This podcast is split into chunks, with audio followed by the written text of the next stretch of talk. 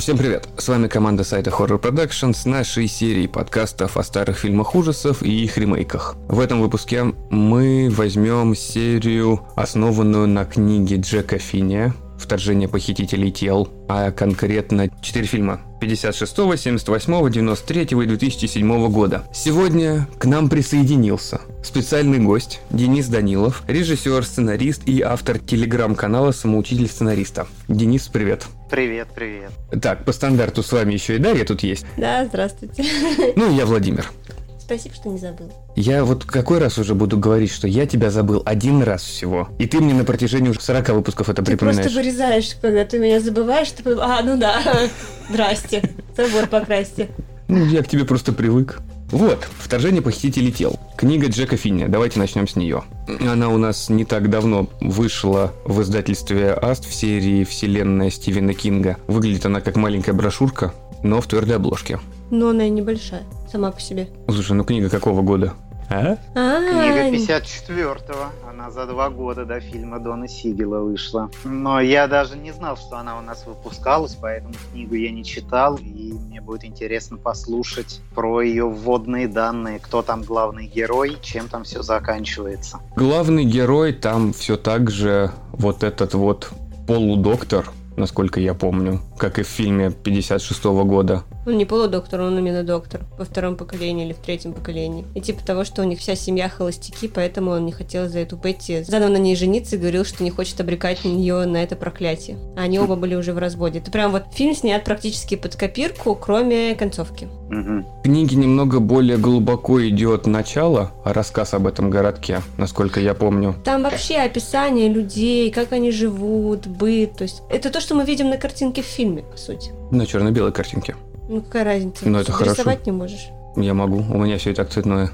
Ну, то есть получается, что в книге, во-первых, больше экспозиции, нас лучше знакомят с героями, и понятно, почему этого нет в фильме, потому что Дон Сигел на тот момент, он был королем низкобюджетных постановок, и, в общем, ему не хватало пленки и денег, чтобы со всеми нас познакомить, это раз. Второе ключевое, что я услышал, что был целый сабплот про личную жизнь главного героя, который холостяк в энном поколении, и поэтому у него ничего не сложилось с девушкой, потому что в фильме же там это иначе представлено. Представлено, что он возвращается после долгого отсутствия в свой городок, с ней случайно встречается, и между ними что-то вспыхивает. И это мне напоминает сразу фильм «Челюсти» Спилберга и роман Питера Бенчли, где в книге на самом деле была второстепенная сюжетная линия, что один из этих героев, кто там в клетке погружался под воду, не Квинт, а, соответственно, как его звали?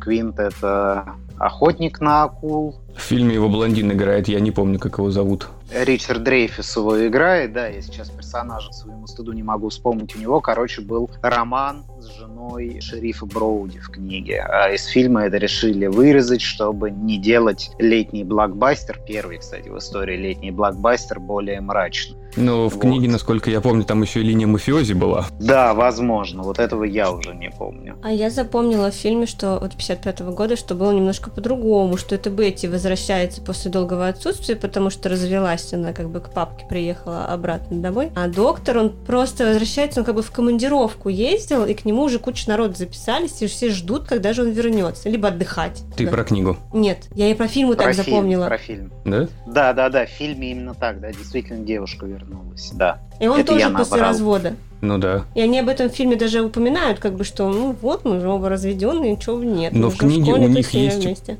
Прямая связь друг с другом. Видно, что они начинают любить друг друга, и они хотят быть вместе. Так в книге то же самое. Они любили друг друга в школе. Ну просто так вышло. Они друзья хорошие. Но именно поэтому они вдвоем и спасаются. Ну, почти спасаются.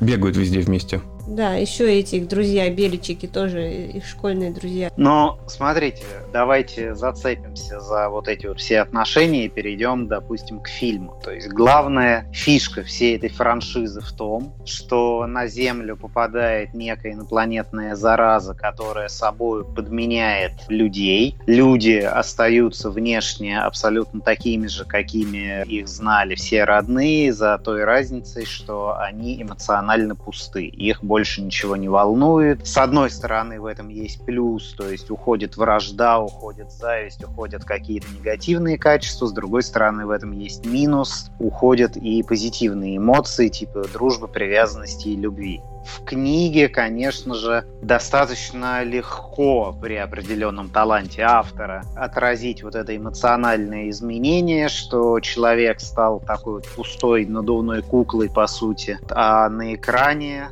по крайней мере, в версии Дона Сигела, вот моя главная к ней претензия, что я не увидел разительной перемены в актерской игре, когда человека заменяет вот этот инкуб. А, ну, в принципе, да. Ну, мне кажется, в 56 году они пытались просто показать, что есть некие пришельцы, которые прилетели, и они захватывают людей. Вот идея эмоциональности, так как, ну там не сказать, что кино только появлялось, но актерская игра даже в те года. Достаточно тяжело было бы вот эту разницу показать. Это для нас актерская игра, кажется, что потому что во втором фильме там было видно, кто заменен, а кто нет. Ну, это плюс 20 лет. Фишка одна есть в книге. Да, эти товарищи были неподвижные, то есть когда Бетти вместе с доктором вернулись в город, чтобы понять, что происходит, и вообще с этими семенными, ну, там же семена, по сути, семенные коробки, из которых вылезают тела, как зародыши. Когда они вернулись в город, город был практически пуст, но в день ярмарки на главной площади. На главной площади. Все эти замененные, они высыпали и имитировали поведение то, каким оно должно было быть, если бы человек был нормальным. И друг друга от приезжих они отличали по значкам. То есть они точно так же не смогли бы определить, другой это человек или нет, по поведению, если бы на них не было значка. Они себе повесили значки, вот эти ярмарочные, определенного цвета. Не те, которые были в городе, обычно там красно-черные или какие-то красно-белые, они себе зелено-желтые повесили. Ну, я думаю, что это драматургический элемент, чтобы мы как раз их отличали. То есть это если обращаться к комиксам, которые, да, там переживали на тот момент какой серебряный, наверное, век. Мы же помним, что Люди Икс, например, они все носили желтые костюмы. И, ну, существовала определенная такая цветовая дифференция ассоциация, чтобы когда на статичных вот этих вот кадрах происходит месиво супергероев, злодеи бьют наших, наши бьют злодеев, ну, там часто не видно лиц, видно только замахи каких-то кулаков, чтобы мы по какой-то атрибутике, по цвету, по поясам, по каким-то значкам могли определить, кто есть кто, кто одерживает верх. И я думаю, что автор как раз вот эти вот значки ввел именно для этого. Там было описание именно, что они так отличали друг друга от приезжих, что когда именно приезжали люди на ярмарку, то их останавливал Нет, полицейский, это, это, это уводил их понимаю, и перерождал. Да. да, это на сюжетном уровне это сделано для этого, а на драматургическом уровне зачем писатель как инструмент ввел такие значки, чтобы мы, как зрители, тоже проще идентифицировали наших и не наших. Я вот сейчас из-за людей X задумалась, что да, были белые, желтые, зеленые, а синие и черные были плохими.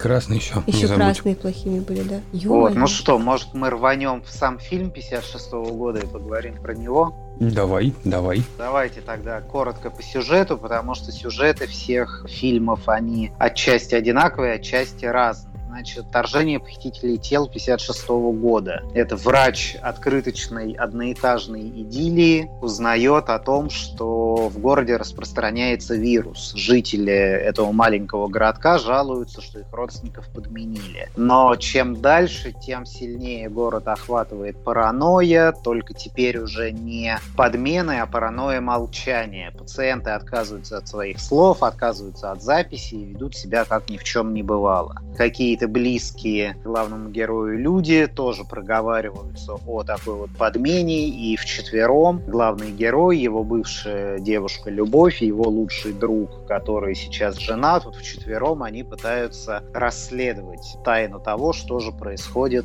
в этом городе. Ну, мне кажется очень важным вообще, в принципе, для любого фильма замысел, который туда закладывает режиссер. То есть, если кино плохое, то это кино, которое можно в кавычках так вот назвать просто, просто снял, потому что прикольно. Когда кино хорошее, то оно всегда несет за собой какую-то мысль, какую-то метафору, какую-то образность. И в данном случае, ну, читается, по-моему, просто вот в лоб. Мы помним все, что 50-е были для Америки эпохой макартизма, когда сенатор Маккарти открыл охоту на красную угрозу, искали коммунистов, был очень разделен Голливуд, очень многих звезд обвиняли в симпатии к коммунистам, Чарли Чаплин из-за этого был вынужден покинуть Америку и уже не вернуться туда. Недавно выходил фильм Аарона Соркина «Быть Рикардо» про звезду сериала «Я люблю Люси». И она тоже состояла в коммунистической партии, но по незнанию там подписала эти документы. И этому эпизоду тоже посвящен очень большой кусок фильма, как газеты пытались раздуть из этого скандал, что звезда самого популярного телешоу симпатизирует коммунистам, и как ее муж и она сама пытались обелить себя в глазах окружающих. И почему вообще это важно? Потому что история нашего общества человеческого, ну, она развивается такими определенными отрезками, которые чередуют друг друга. То общество сплочено, и главная идея, что цели и желания индивидуума вторичны по отношению к целям и желаниям общества. После этого происходит некая перемена, и наоборот, индивидуализация берет верх над общественным, над чем-то. И если смотреть просто на 50-е вот с дистанции, прошла война, все были объединены идеей общего врага Гитлера и нацистской Германии и поколение, которое прошло войну, а которое вернулось, оно еще здравствовало. И этому поколению, вдруг оказавшемуся без идеи какого-то внешнего объединяющего врага, оно стало чувствовать себя таким потерянным и растерянным стало непонятно, куда себя девать. И идея внешнего врага была очень нужна, и именно поэтому развязанная сенатором Маккарти, реальной исторической персоной, вот эта вот идея, что теперь СССР наша главная угроза, наш главный враг, мы же все помним, что перед капитуляцией Германии фашисты, оставшиеся там после самоубийства Гитлера, они хотели сдаться именно союзникам. Они боялись СССР, что и что с ними сделают Советы после всех зверств, которые они проделали. Вот только союзники как бы решили все сообща принять капитуляцию, включая СССР. Но при этом СССР все равно был очень сильной такой державой, на тот момент, наверное, уже вот у меня такие пропуски в истории. Наверное, у нас тоже как минимум разрабатывалось атомное оружие, как максимум оно было, потому что в начале 60-х Карибский кризис — это уже атомная угроза. И, в общем, мы прекрасно подходили Америке, новой, прошедшей войну, как обобщенный такой внешний враг. И поэтому идеи коммунизма, которые очень контрастировали с идеями капитализма, то, на чем строилась Америка, казалось вот этой вот классной внешней угрозой. И, собственно говоря, вторжение похитителей тел — это история о том, как внешние чуждые идеи проникают в головы людей невинных, в чем-то наивных, потому что все равно, конечно, Америка, особенно одноэтажная, она была гостеприимная и наивная. Ну, как мы это видим из фильмов и из литературы той эпохи. И вот это вот всеобщее помешательство, отмена чувств, отмена эмоциональных привязанностей, по сути, это превращение людей в приверженцев коммунистической идеологии. И фильм рассказывает именно об этом. Интересно. Кстати, примерно в это время в СССР начали работу по исследованию водородной бомбы, и через три года, в 53 году, в 50-м начали, в 53 году ее уже испытали. И как раз фильмы эти начинают выходить, именно угрозы внешней. Прикольно. Я никогда не проводила параллели. Это дико интересно. Я вот сейчас смотрю, ведь, ведь на самом деле пришельцы – это обобщенный некий такой мир вне Америки. Кто угодно может ими быть. И они пытаются захватить вот эту демократическую независимую страну. Но это получается это... так, что люди не могут жить без внешнего агрессора. Да вы чё? К сожалению, это на самом деле так, вот с точки зрения психологии, изучения социума. Да, то есть, смотрите, если чуть отойти в сторону, посмотреть, что происходило в 50-е. То есть было деление, было старшее поколение, это то, которое представлено как раз в фильме «Вторжение похитителей тел». Им нужна обобщающая идея, но при этом молодежь, которая росла там 15-17 лет, которым было, они были носителями уже новой идеи, носителями индивидуализма.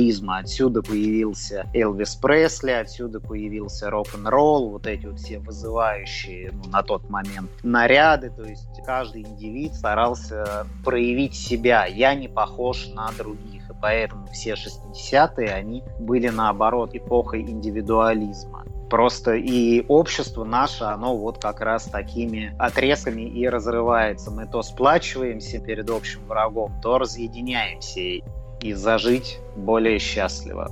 Вот, и таким образом основной управляющей идеей этого фильма была аллюзия на коммунистическую угрозу. Но как мы уже поговорили раньше, финал фильма отличается от финала книги. И насколько я знаю, насколько я провел research, это произошло не случайно. Были тестовые показы, без вот такого финала, то есть фильм был снят ровно так, как написана книга, где доктор возвращается, встречается с девушкой, встречается с друзьями и заканчивается на шоссе, куда он выбежал в панике, спасаясь от толпы своих преследователей. Конец. Это был такой анти-хэппи-энд, и на тестовых просмотрах зрители были недовольны. Они, заполняя бюллетени, они давали негативную этому оценку, потому что, опять опять-таки, это старшее поколение, которое прошло войну. Как же так? Мы победители, мы должны остаться победителями. И именно для этого была доснята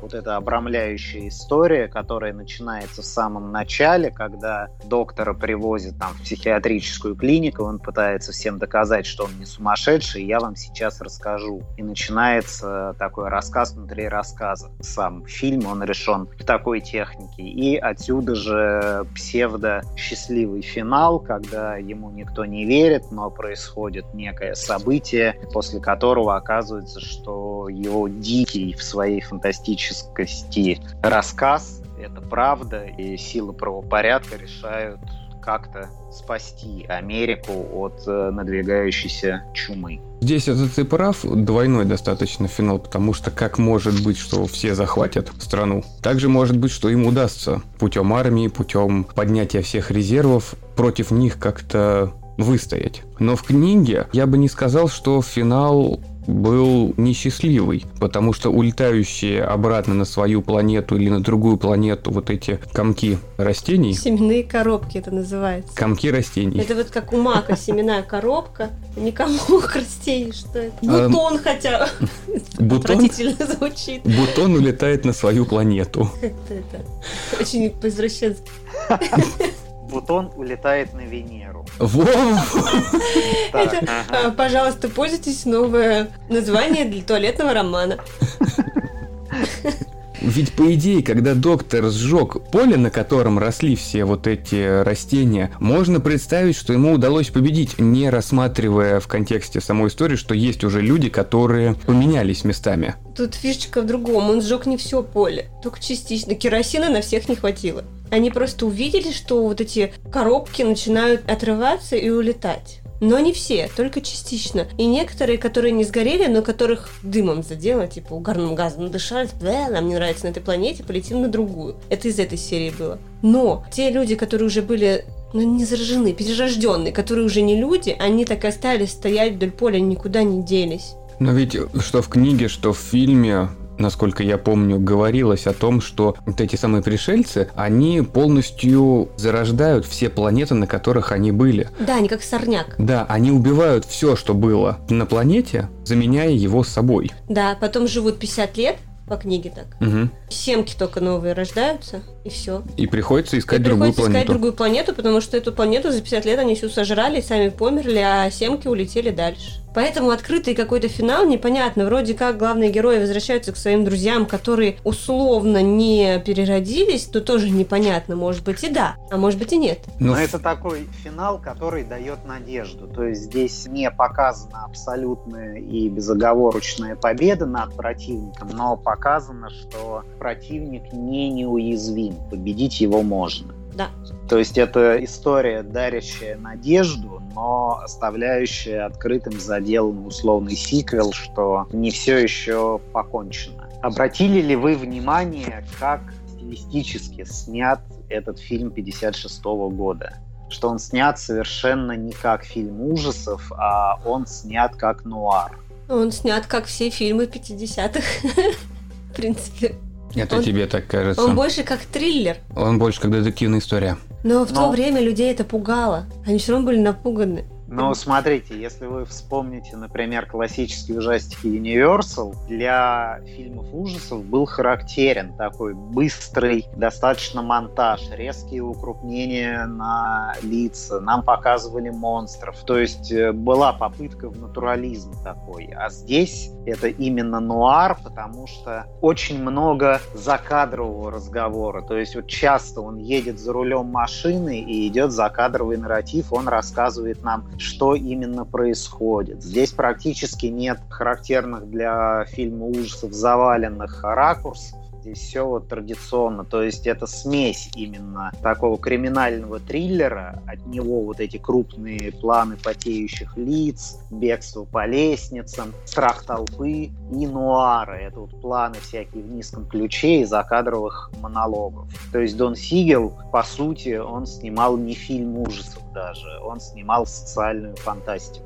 Я сейчас вспомнила, в игре «Мафия» также, вот ты просто едешь все закадровый, когда ты играл. Это же тоже был нуар. Эла нуар. А, ну то так и называется Элануар? Да. О, боже мой.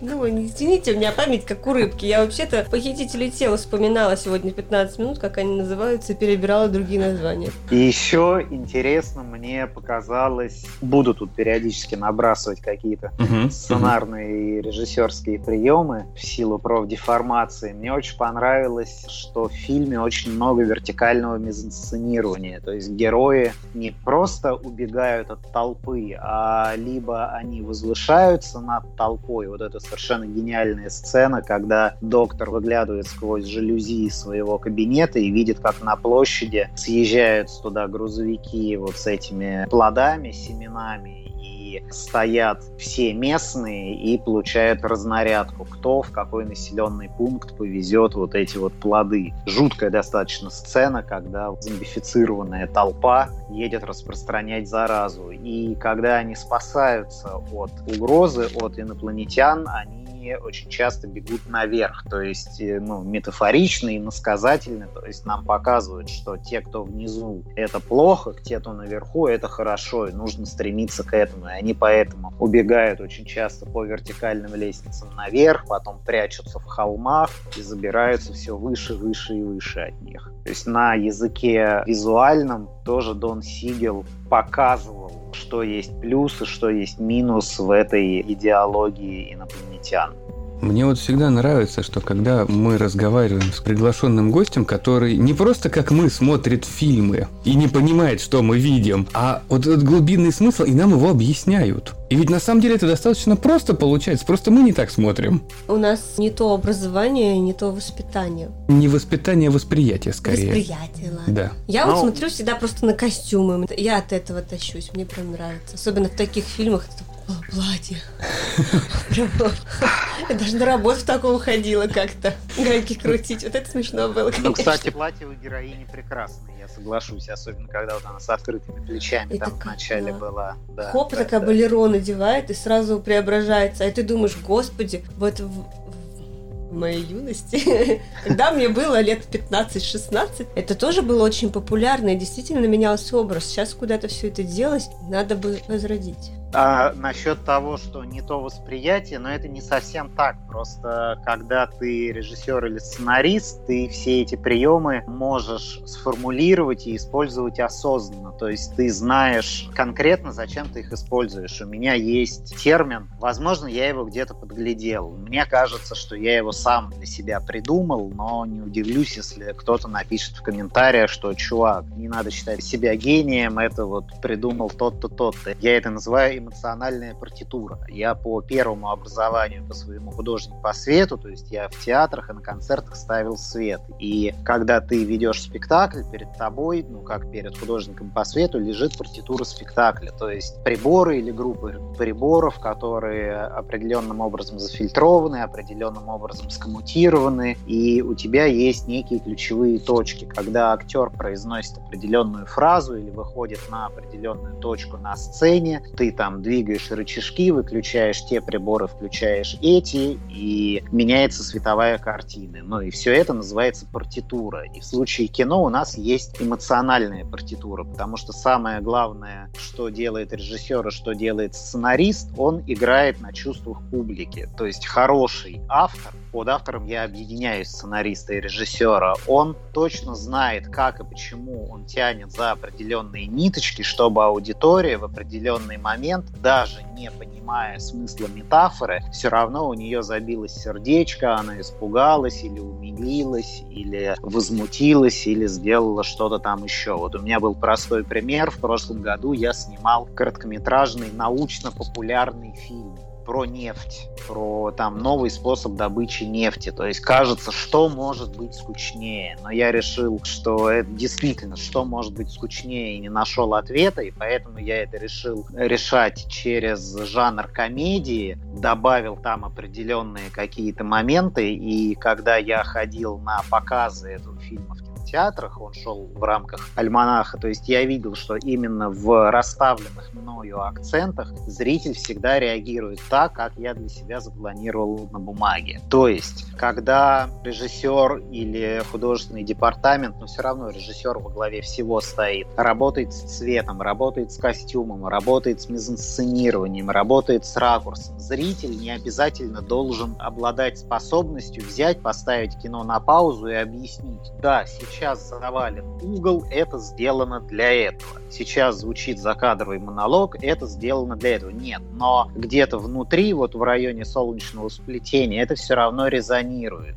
Если вы, например, ходили на какие-то сеансы к психоаналитикам или к психологам, там есть, например, такое упражнение, когда вы проговариваете какую-то сложную ситуацию, которая у вас была, а потом психоаналитик тебя спрашивает, расскажи, что ты при этом чувствовал. И люди, которые давно к нему ходят, они могут разложить свои чувства по полочкам, а те, которые вот первый или второй сеанс, вот у меня так было, я говорю, ну у меня было только цветовое восприятие восприятие. Вот здесь мне виделись там синие линии, здесь там желтые пятна, здесь что-то еще. И мне говорят, что это просто из-за того, что у тебя внутри это резонирует, но у тебя пока нет навыка сформулировать это, облечь в какие-то смыслы. И несмотря на то, что там вы, может быть, какие-то вещи не можете сформулировать, все равно я уверен, что во время просмотра на вас энергетически работало вот это мизансценирование, что они карабкаются наверх, что здесь нам дают крупный план потеющего лица, что здесь широко распахиваются глаза. То есть эмоционально вы все равно забирали тот опыт, который вам сообщал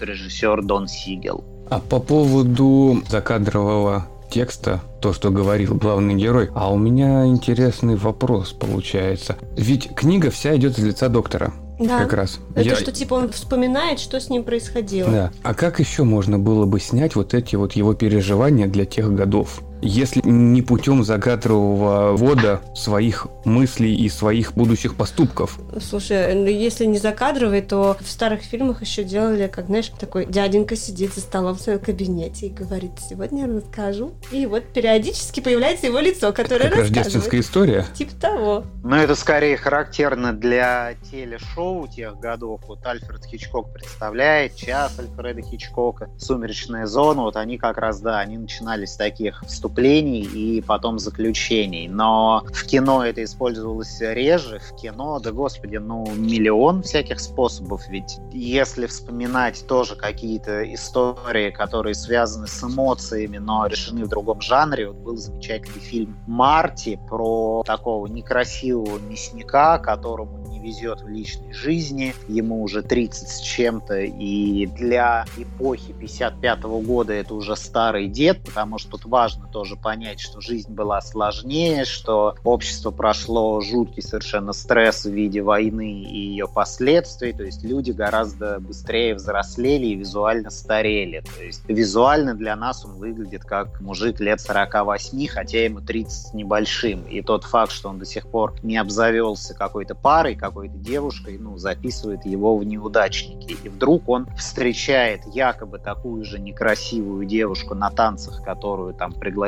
подружки, чисто как вот для массовки, и между ними завязывается роман, и все. И там просто все идет на диалогах есть это могло быть раскрыто через диалоги. Это могло быть просто обычное линейное повествование, когда мы заходим с доктором в историю. И ну, мне на самом деле очень нравится такой прием. Наверное, самый характерный для меня это «Китайский квартал» Романа Полански, но это 74 год. Там сделано так, что абсолютно в каждой сцене присутствует главный герой, и мы переживаем только то и получаем только ту информацию, которую получает он сам. Даже если, допустим, ему дают по голове и его оглушают, в этот момент экран меркнет, и мы выходим из ЗТМ вместе с пробуждением главного героя, и у нас в информации точно такой же провал, как у него. То есть способов художественных передать переживания героя на самом деле миллион. Плюс не будем забывать, что самый первый фильм в истории, который снят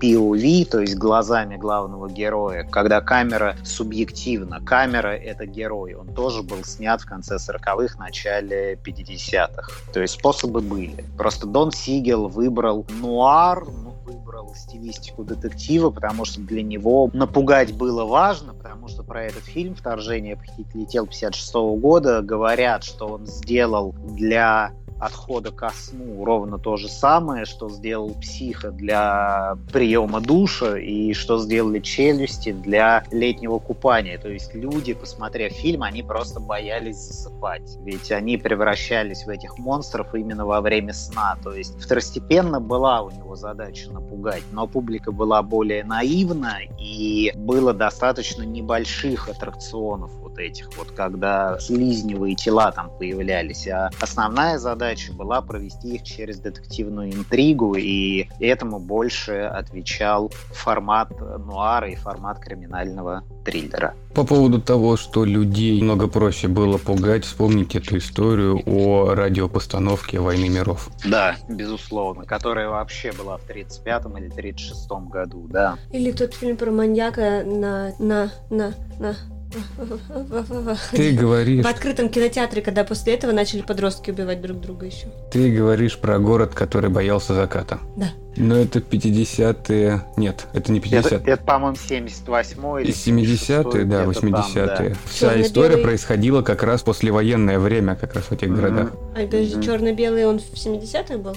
Да. Город Тексаркан, это я еще помню. Это отличный фильм, отличная история. Ну, то есть тут важно понимать, что главная фобия, которая была к фобиям, мы будем возвращаться во время разговора про следующие версии фильмов. Каждый фильм исследовал фобию своего времени. Здесь была фобия, во-первых, атомной войны, потому что уже случился ужас Хиросима Нагасаки, уже появился Годзилла, как японская рефлексия на э, вот этот вот кошмар. В Америке очень много снималось фильмов типа «Тарантула», где обычные насекомые превращались в гигантских монстров и по-моему, в Тарантуле как раз дебютировал в роли лаборанта Клинт Иствуд.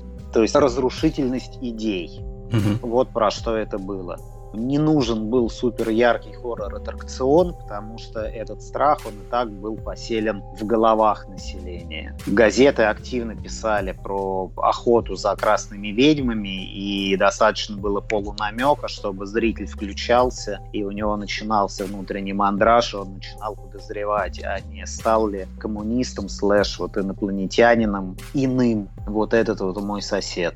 Ужас. Предлагаю на этом переброситься на следующую версию. А следующая у нас 78 года. Да. Ну, в нем взята основная концепция книги. Ну, он, в принципе, он такой ремейк, ремейк, просто немножечко перенесенный в будущее. Не совсем. Это перенесено из маленького захолустного городка, в котором произошло вторжение первое, в большой это был Сан-Франциско. Сан-Франциско, а потом они звонили в Нью-Йорк. А, а, в... а в конце был Вашингтон. Это да. финальная сцена, она на фоне Капитолия идет. Да. Ага, Сан-Франциско. Но это большой город, ключевая артерия, в котором, в котором как раз и появляется вот эта жуть книжная, фильмовая. Ну вот, потому и возят не на грузовичках, а контейнерами в порту. Выращивают в специальных этих парниках. Нормальные там парники. Ну, для 78 года очень звездный состав актеров, которые тогда не были особо известными еще, а в будущем станут звездами ну, мировой важности. Но мне кажется, они были вполне себе звездами, по крайней мере, Дональд Сазерленд, который уже снялся и в культовом нуаре, опять-таки, Клют и в культовом ужастике «А теперь не смотри», который был в 73-м. То есть он был состоявшейся звездой. Леонард Нимой уже вовсю был звездой Стартрека, разумеется. Все, пальцы, пальцы поехали. Джефф Голблюм, да, он только Вот Голблюм. Он только начинал, у него уже первая самая роль была за 4 года до этого фильма, в 74 году в «Жажде смерти» с Чарльзом Бронсоном, где он играл одного из подонков. Но здесь вот у него уже полноценная роль, и забавно, что он играет такого же примерно чудаковатого, фриковатого человека, амплуа, которое за ним закрепится, и мы таким же его увидим в «Мухе», таким же мы его увидим в «Парке юрского периода» и там в миллионе последующих фильмов. Вероника Картрайт, спустя год буквально она сыграет в «Чужом» и станет такой второстепенной, назовем ее так, звездочкой sci-fi. Ну, то есть, да, актерский состав здесь крутой. Роберт Дюваль в небольшой роли священника. Но мне кажется, у него там был вообще только эпизод в самом начале, когда воспитательница ведет детей мимо кустов, на которых распустились вот эти новые диковинные цветы, и дети их обрывают, смотрят. И там на качелях качается священник, и нам дают его POV. Вот мы видим, как раскачиваются качели. Это, собственно говоря, Роберт Дюваль. То есть, возможно, изначально его роль была шире, Иначе я не понимаю, зачем задействовать актера такого калибра, который уже сыграл в «Крестном отце» для вот этого маленького эпизода. Вот, но мне кажется, что одной из главных звезд здесь является сам режиссер Филипп Кауфман, который уже примерно тогда начал работать со Стивеном Спилбергом и Джорджем Лукасом над «Искателями потерянного ковчега». Он автор первого «Индианы Джонса». Здесь больше все-таки сделан как фильм ужасов. Это не просто научная фантастика, в которой все победят, либо все проиграют. Это уже конкретно идет фильм ужасов. Ну, я бы сказал, что здесь элемент хоррора проявлен действительно ярче, но основной все-таки здесь жанр для меня, по крайней мере, это параноидный триллер. Потому что, опять возвращаясь к идеям общественного сознания, 70-е, они все были пропитаны паранойей. Паранойей совершенно разного рода. Было большое недоверие не только к правительству, но и к властям в целом. То есть, если вспомнить, именно 70-е подарили нам тот самый роскошный новый Голливуд, когда распустились и Спилберг, и Лукас, и Коппола, и Мартин Скорсезе, и Питер Богданович, то есть все фильмы из вот этого такого красивого, помпезного синескопа 60-х вдруг стали с грязной картинкой, с живой камерой, и что самое важное, это не я такой умный, это я сейчас читаю книжку Тарантино «Cinema Speculation», где он рассказывает про свои любимые фильмы, и в главе про «Аллею рая», это фильм Сталлоне, он, в частности, объяснял, почему Рокки стал таким успешным. Все фильмы 70-х заканчивались анти-хэппи-эндом.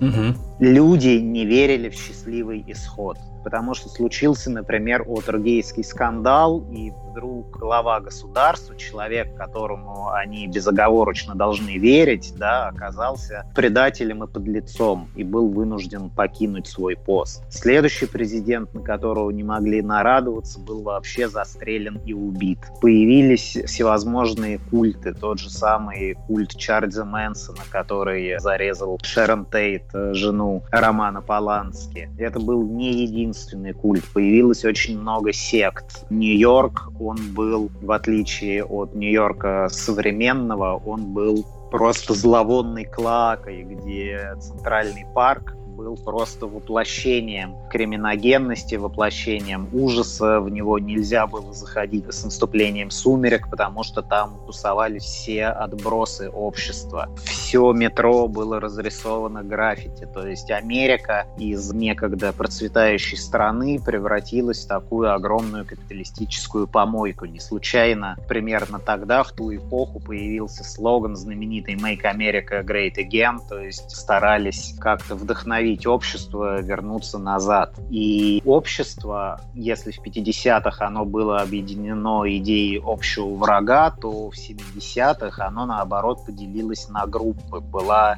характерна такая ячеистость его, и каждая ячейка верила во что-то свое. Там появлялись уфологи, вот мы помним близкие контакты третьей степени, где куча людей да, утверждала, что видела НЛО, следила за ним. Тогда появились активные свидетельства про Йети, тогда появились всякие исследования телекинетиков и прочее, прочее, прочее. То есть общество стало таким ячеистым. И самая главная черта, отличающая вот эти ячейки, это абсолютная паранойя и недоверие ко всем остальным. Угу. И как раз вот эта паранойя, это и есть основная черта вот этого фильма 78 -го года. Черт, я теперь тоже все время буду проводить аналогии с историей, буду лезть в историю, что происходило в тот момент. Ну, то есть вот эти вот новые похитители, там же главный герой — это сотрудник санэпидемконтроля из Сан-Франциско, и он сам замечает, что в который раз слышит от знакомых, что их родственников подменили. Он пытается расследовать э, массовое помешательство вместе со своей лаборанткой, которая тоже в какой-то момент ему сообщает, что ее бойфренд, он какой-то не такой. И вместе со знакомым психотерапевтом, которого играет как раз Леонард Нимой, и эта фигура циника, фигура драматургически важная, если мы не забудем, мы ее рассмотрим. Он приходит к выводу о том, что Землю захватывает зараза известного инопланетного происхождения. Кстати, в оригинальном фильме тоже был психотерапевт, который, ну, он был одним из первых зараженных. Ну, это ключевая который, фигура. Который, да, содействовал тому, чтобы все остальные тоже были заражены. Это был друг главного героя, и как и в книге, как и в последующих фильмах. Но, смотрите, да, сначала давайте тогда про циника. То есть циник — это важное очень... То есть на наших глазах жанр фильма ужасов, он эволюционирует. То есть, если вот мы сейчас записываем этот подкаст, мы видим друг друга на видео, и я вам говорю, что в этой вашей комнате с уютными мятными стенами на самом деле было совершено там какое-то жертвоприношение козла, и теперь там этой ночью воскреснет какой-то призрак. Но это будет звучать странно, дико, как будто я или сумасшедший, или не в себе. И... Нет, я тебе, я тебе просто покажу голову козла, которая у нас тут стоит на полу. Нет, это голова барана. А, барана, простите. Да, там череп барана, к которому я приклеивала рога. Так что все нормально. Мы абсолютно Но... Ну. адекватные и стрессоустойчивые люди подумай, что здесь происходило. Ну вот, я к тому, что зритель, который приходил в залы кинотеатров в 70-е, он был гораздо искушеннее того зрителя, который приходил в 50-е. То есть наивность из общества ушла. Общество прошло войну в Корее. Общество прошло и проходило на этот момент вьетнамскую кампанию. Было очень много травм было недоверие вот этим всем властям. То есть зритель был циничен. Ему было сложнее воспринять как правду, что какие-то там инопланетные триподы нападают на Землю и чем-то там угрожают. И поэтому стали вводить, стараться вводить фильмы ужасов персонажа циника, который полностью разделяет мнение аудитории, заполняющей зал, и одной из драматургических задач было развеять все сомнения этого циника и как можно скорее доказать ему, что весь этот бред, я сейчас делаю кавычки пальцами, на самом деле правда. И как только этот циник сдавался и говорил, черт побери, я заблуждался, это действительно так, это был момент, когда зрительный зал тоже занимал эту позицию. Он, наконец, допускал, что действительно может существовать и такая угроза. Но, мне кажется,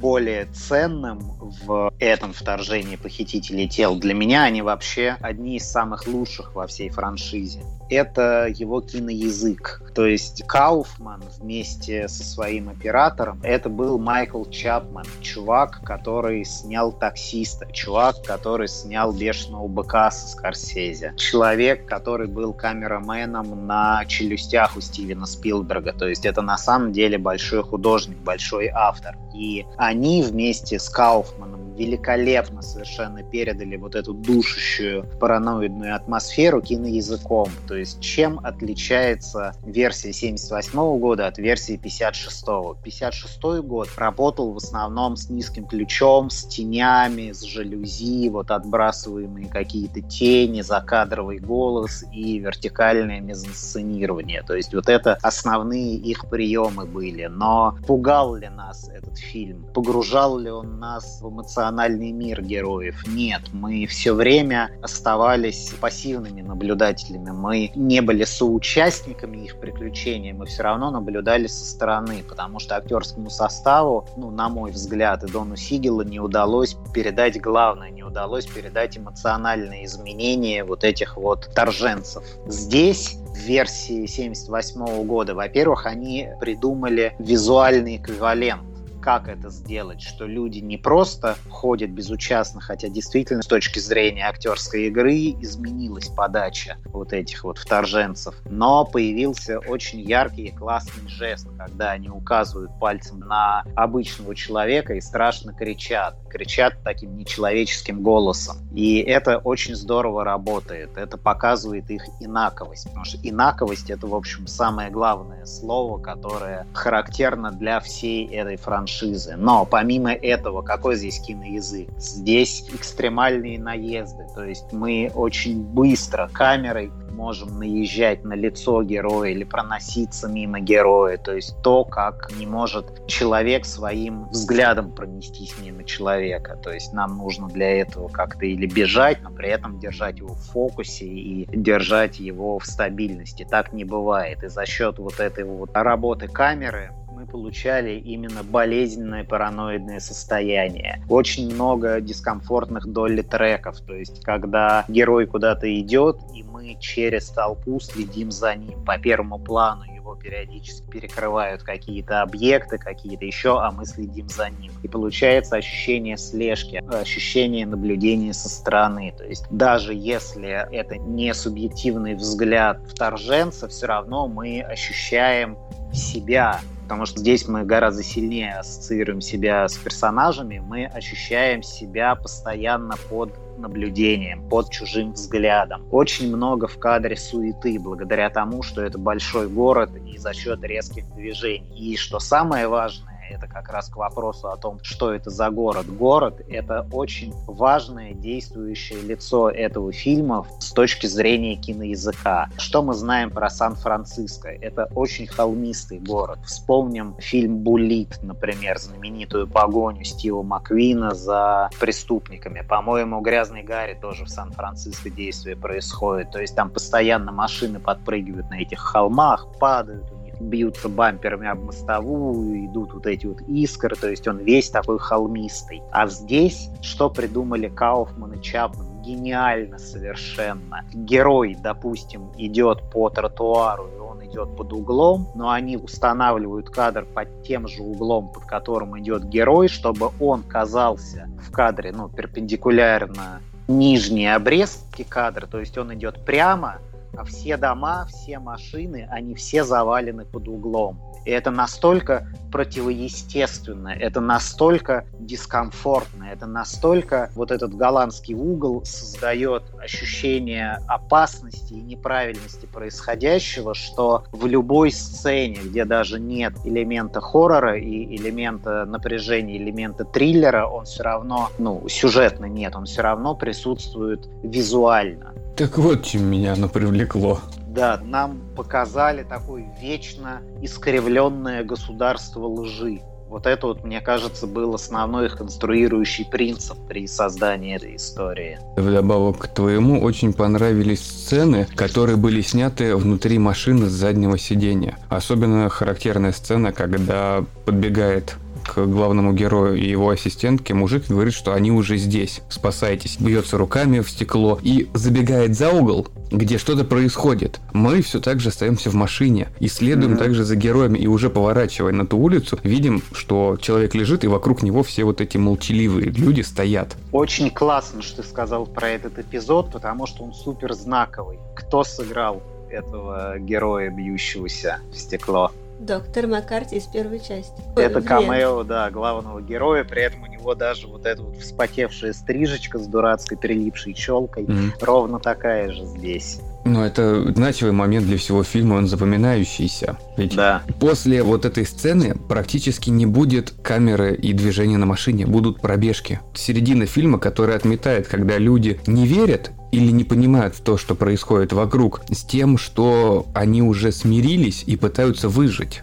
Да, как я для себя сформулировал, главный лейтмотив этого ремейка. То есть, смотрите, ну, ремейки снимаются часто, как бы нас этим не удивить. Вот, например, взять современную линейку Диснея, которые все свои классические мультики теперь снимают с живыми актерами. Есть ли в этом смысл, кроме экономического? Нету. Это просто паразитирование на бренде и все. Но по содержанию эти картины мало чем отличаются от мультфильмов нашего детства. Ну, взять там тот же «Король лев», например. Mm-hmm. И такие ремейки ремейки, которые снимаются только ради звонкой монеты, не имеют художественной ценности под собой. Это просто демонстрация каких-то новых технических достижений. То есть для меня, например, таким же стал, да простят меня поклонники, новый «Аватар». Кэмерон просто показал, что теперь он может снимать под водой, у него могут плавать актеры, там какие-то милые зверушки, киты. То есть Кэмерон уже начал понемножку сходить с ума и превращаться в Джорджа Лукаса времен вот, трилогии приквелов «Звездных войн», когда у него там пищало, шевелилось и светилось все, что могло светиться, шевелиться и пищать. А классный ремейк когда берется какое-то произведение, в котором была уже заложена идея актуальная для своего времени, и которая адаптируется или переосмысляется под текущий момент. Соответственно, для фильма 78 года для меня главный лейтмотив, как я для себя его вывел, это недоверие к ближним это фильм, он о лицемерии и лжи. То есть то, что общество успело увидеть и в лице Никсона, и в лице вот всех этих вьетнамских компаний, в лице сект и их массовых самоубийств, которые там обещали путь к краю и вечному покою, а все заканчивалось какими-то ужасными совершенно развязками. И именно поэтому мне кажется, что финал я не хочу его озвучивать, но финал именно этой версии, он вообще лучший за всю франшизу. Я рассматривал этот фильм скорее как некотором количестве людей, которые живут в большом городе. Ведь это по факту это об одиночестве и о том, что ты не доверяешь на самом деле вообще никому. В деревне, в маленьком городе это намного менее выражено, нежели в огромном городе, в котором постоянно бурлит жизнь. Потому что в деревне ты живешь как сообщество, помогая друг другу, потому что иного выбора нету. А в городе ты вроде как народу много вокруг тебя, но ты один. Так же, как и главная героиня, в принципе, вот с ее парнем. Что он делает? Почему она заметила, что он поменялся? О боже, он надел костюм и перестал пыриться в телевизор. Серьезно. Именно, именно. И это режиссерское и сценарное решение потому что главной идеей первого фильма было общество против общей идеи, и поэтому там была одноэтажная Америка, закрытая комьюнити, маленький городок, где все друг друга знают. И было страшно, что вот там, где все друг друга знают, туда проникает инаковость. А здесь, наоборот, давлеет идея разобщенности. Общество стало другим за пределами кинотеатра, я имею в виду. Угу. И поэтому как раз город большой, миллионник, как локация, он как раз ярко иллюстрирует изменение времени, изменение вот этого ДНК этой идеи. Если уж берем финал, это самый плохой финал из всей серии. Здесь вот не может быть ничего хорошего. Это все, значит, весь мир заражен. Да, потому что мы видим и корабль, который уплывает вместе со всеми этими стручками. Мы видим, как по городам раздают билеты, и на автобусы садятся люди со стручками, либо на машинах едут. Господи, какое бы название ни было, звучит отвратительно. Бутон, стручок. Ну, стручки захватывают мир. коробки. Это тоже не очень хорошо звучит, если честно. Сразу представляется маленький мешочек, да такой, который в морозилке лежит. Фу, Вова. Но, да, безусловно, это самый пессимистичный финал, но он, опять-таки, он продиктован эпохой. То есть mm-hmm. все 70-е, они были без веры в лучшее. То есть все знаковые фильмы, которые мы рассмотрим из 70-х, началось это там в 67-м или 68-м году с Бонни и Клайда. Они все заканчивались финалом пессимистичным, угу. потому что прекратилась вера вот в это вот светлое будущее. И какой фильм не возьми, да, «Полуночный ковбой», но главный герой, он умирает. Берешь французского связного, вроде добро с одной стороны торжествует над злом, но то, каким образом оно торжествует, мы понимаем, что Папаю Дойлу, герою Джина Хэкмана, все равно не светит ни повышения, ничего. Mm-hmm. Берешь какие еще, давайте, знаковые фильмы 70-х накидайте, мы их так тут рассмотрим. «Крестный отец». Он, с одной стороны, о том, что Майкл Корлеоне сумел защитить свою семью, и он победил, но при этом какой дорогой ценой. Он сам стал дьяволом. То есть тот момент, когда он становится крестным отцом для своего племянника, в этот момент по его указанию идет расправа над главами всех других семейств. И если раньше со своей невестой, потом женой Дианой Китовин он был откровенен, советовался во всем, финальная сцена его отрезает от нее. И при этом мы видим эту финальную сцену со стороны Дианы Китон. Мы видим, что Майкл Корлеоне начинает совещаться со своими вот теперь уже подручными. Она пытается заглянуть в комнату, а он закрывает дверь от нее и от нас. То есть все, он ушел туда. Афера. Да. Один из моих любимых фильмов Universal. Он же ну, тоже 70-е? Это 60-е, а, а, ну, ну, там хороший финал, да. Кэрри все умерли. Кэрри 78 уже, по-моему. Ну, Кэрри, да, и, и там в конце вот эта вот рука, вырывающаяся из могилы.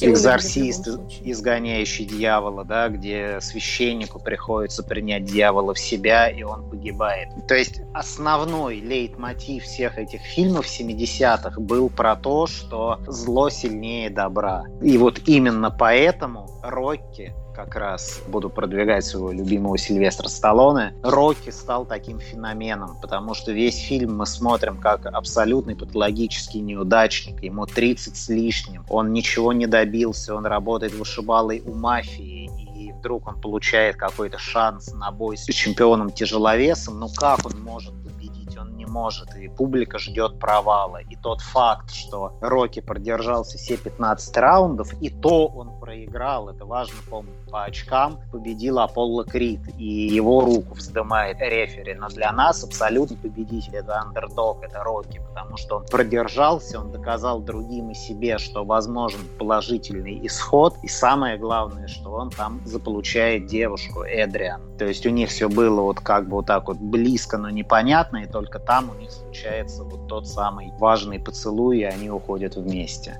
Знаковый фильм «Омен». Омен, который опять-таки закончился да. чем? Что Дэмиан выживает. То есть 70-е это было эпоха неверия в положительный исход. И именно поэтому вторжение «Похитителей тел» 78 -го года вот заканчивается так, как оно заканчивается. Получается, все так пессимистично были настроены, да. что мы все умрем. Нашел еще да. один фильм, который олицетворяет просто всю эпоху. Так. Заводной апельсин. Да. Я ничего из этого не смотрел. Будем считать так. Ну, ну вот сколько пробелов. Можете Очень много. запускать новый подкаст, в котором Даша будет смотреть всю пропущенную классику. И записывать именно в тот момент, пока я смотрю свои комментарии. Да.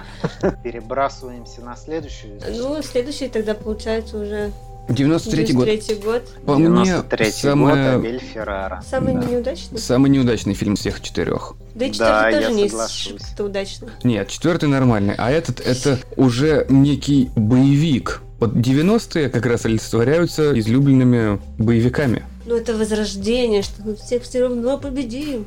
Но у тебя сразу же есть закрытый армейский городок, в котором живут далеко не все бравые парни, но туда приезжает еще и тщедушный докторишка, который будет В исследовать. смысле, он эколог, эпидемиолог.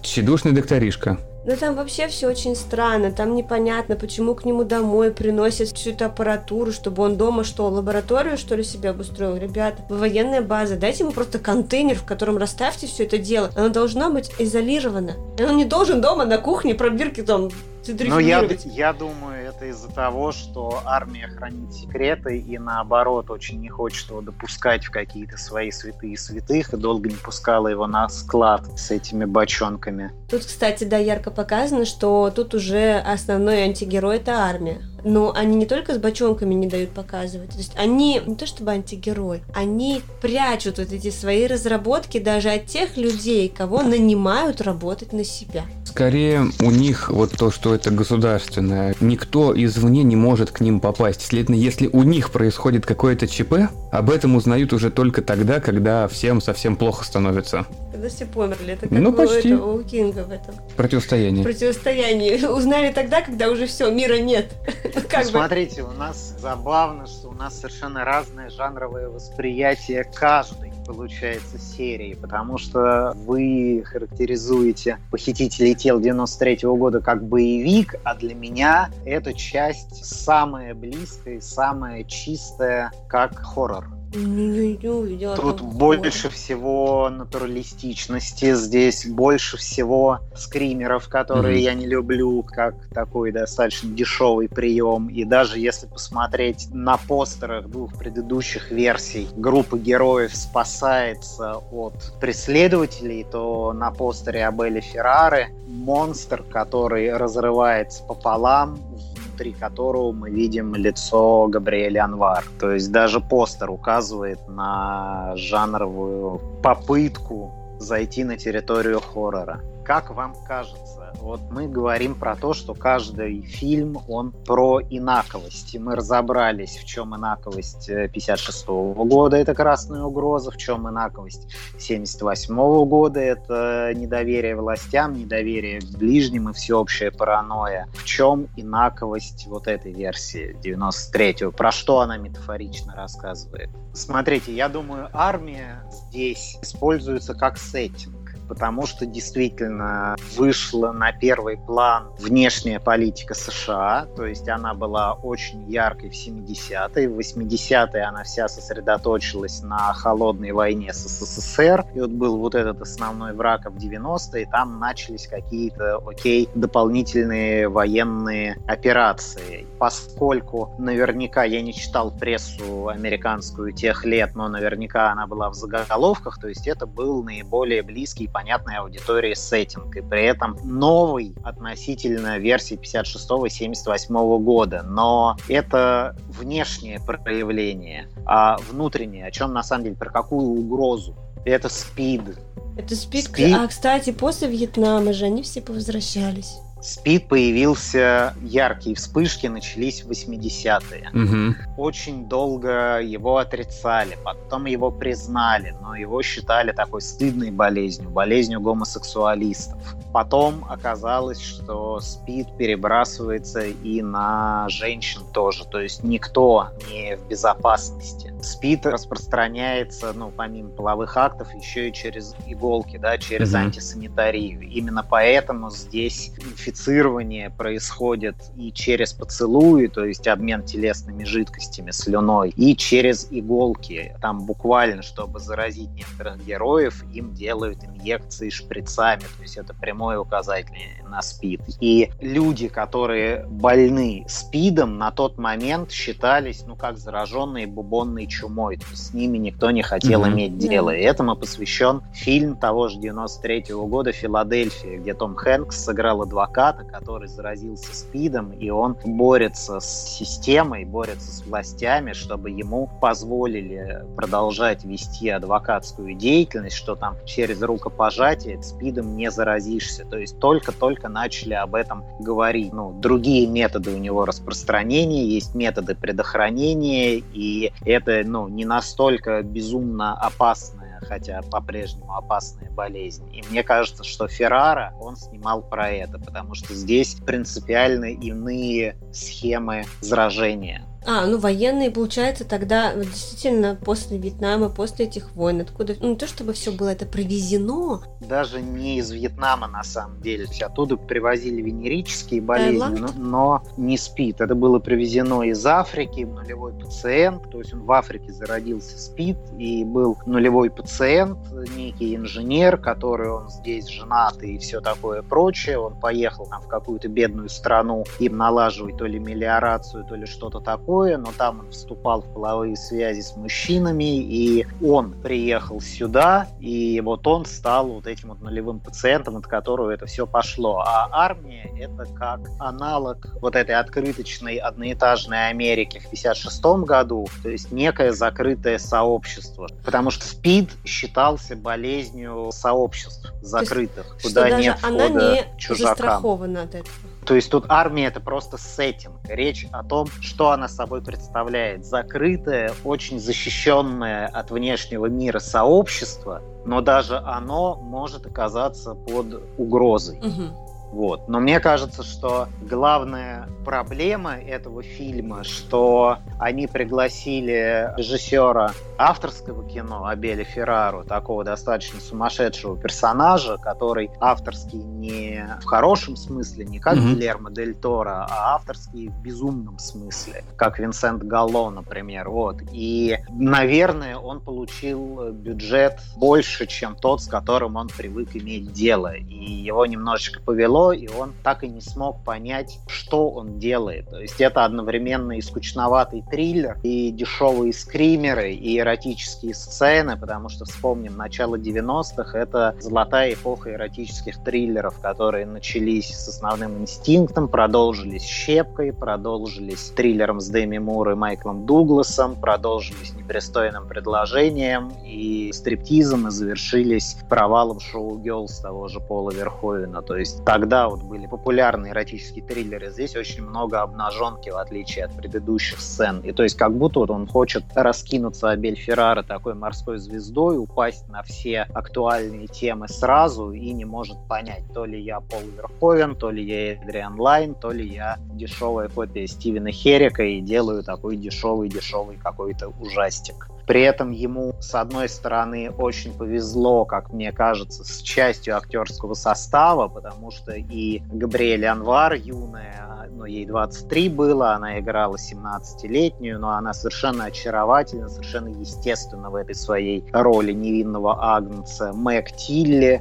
сестра Дженнифер Тилли из Чаки, ну, в ней, правда, есть какая-то инопланетность в том, как она выглядит, но мужские при этом типажи типажи, либо там очень типовой кастинг, он взял вдруг на роль генерала Арли Ирми, которого, естественно, он подглядел у Стэнли Кубрика в цельнометаллической оболочке, где вот он всех дрочил, этих новобранцев. Но он взял характерного персонажа, потому что актер, получается, одной роли. Его все помнят только по ролям, где он играет армейских генералов, майоров, кого-либо. Да, но при этом, если вспомнить Арли Ирми в одном из ремейков, по-моему, в ремейке, а не в приквеле «Техасской резни бензопилой», где он играет шерифа, главу этой семьи, да, да, где да. был кожаное лицо. Вот его вот этот бэкграунд, поскольку мы как зрители понимаем, какие типажи он обычно играет, и мы понимаем, что герои попали, им не сдобровать. В приквеле, по-моему, он был, да, «Техасская резня бензопилой. Начало».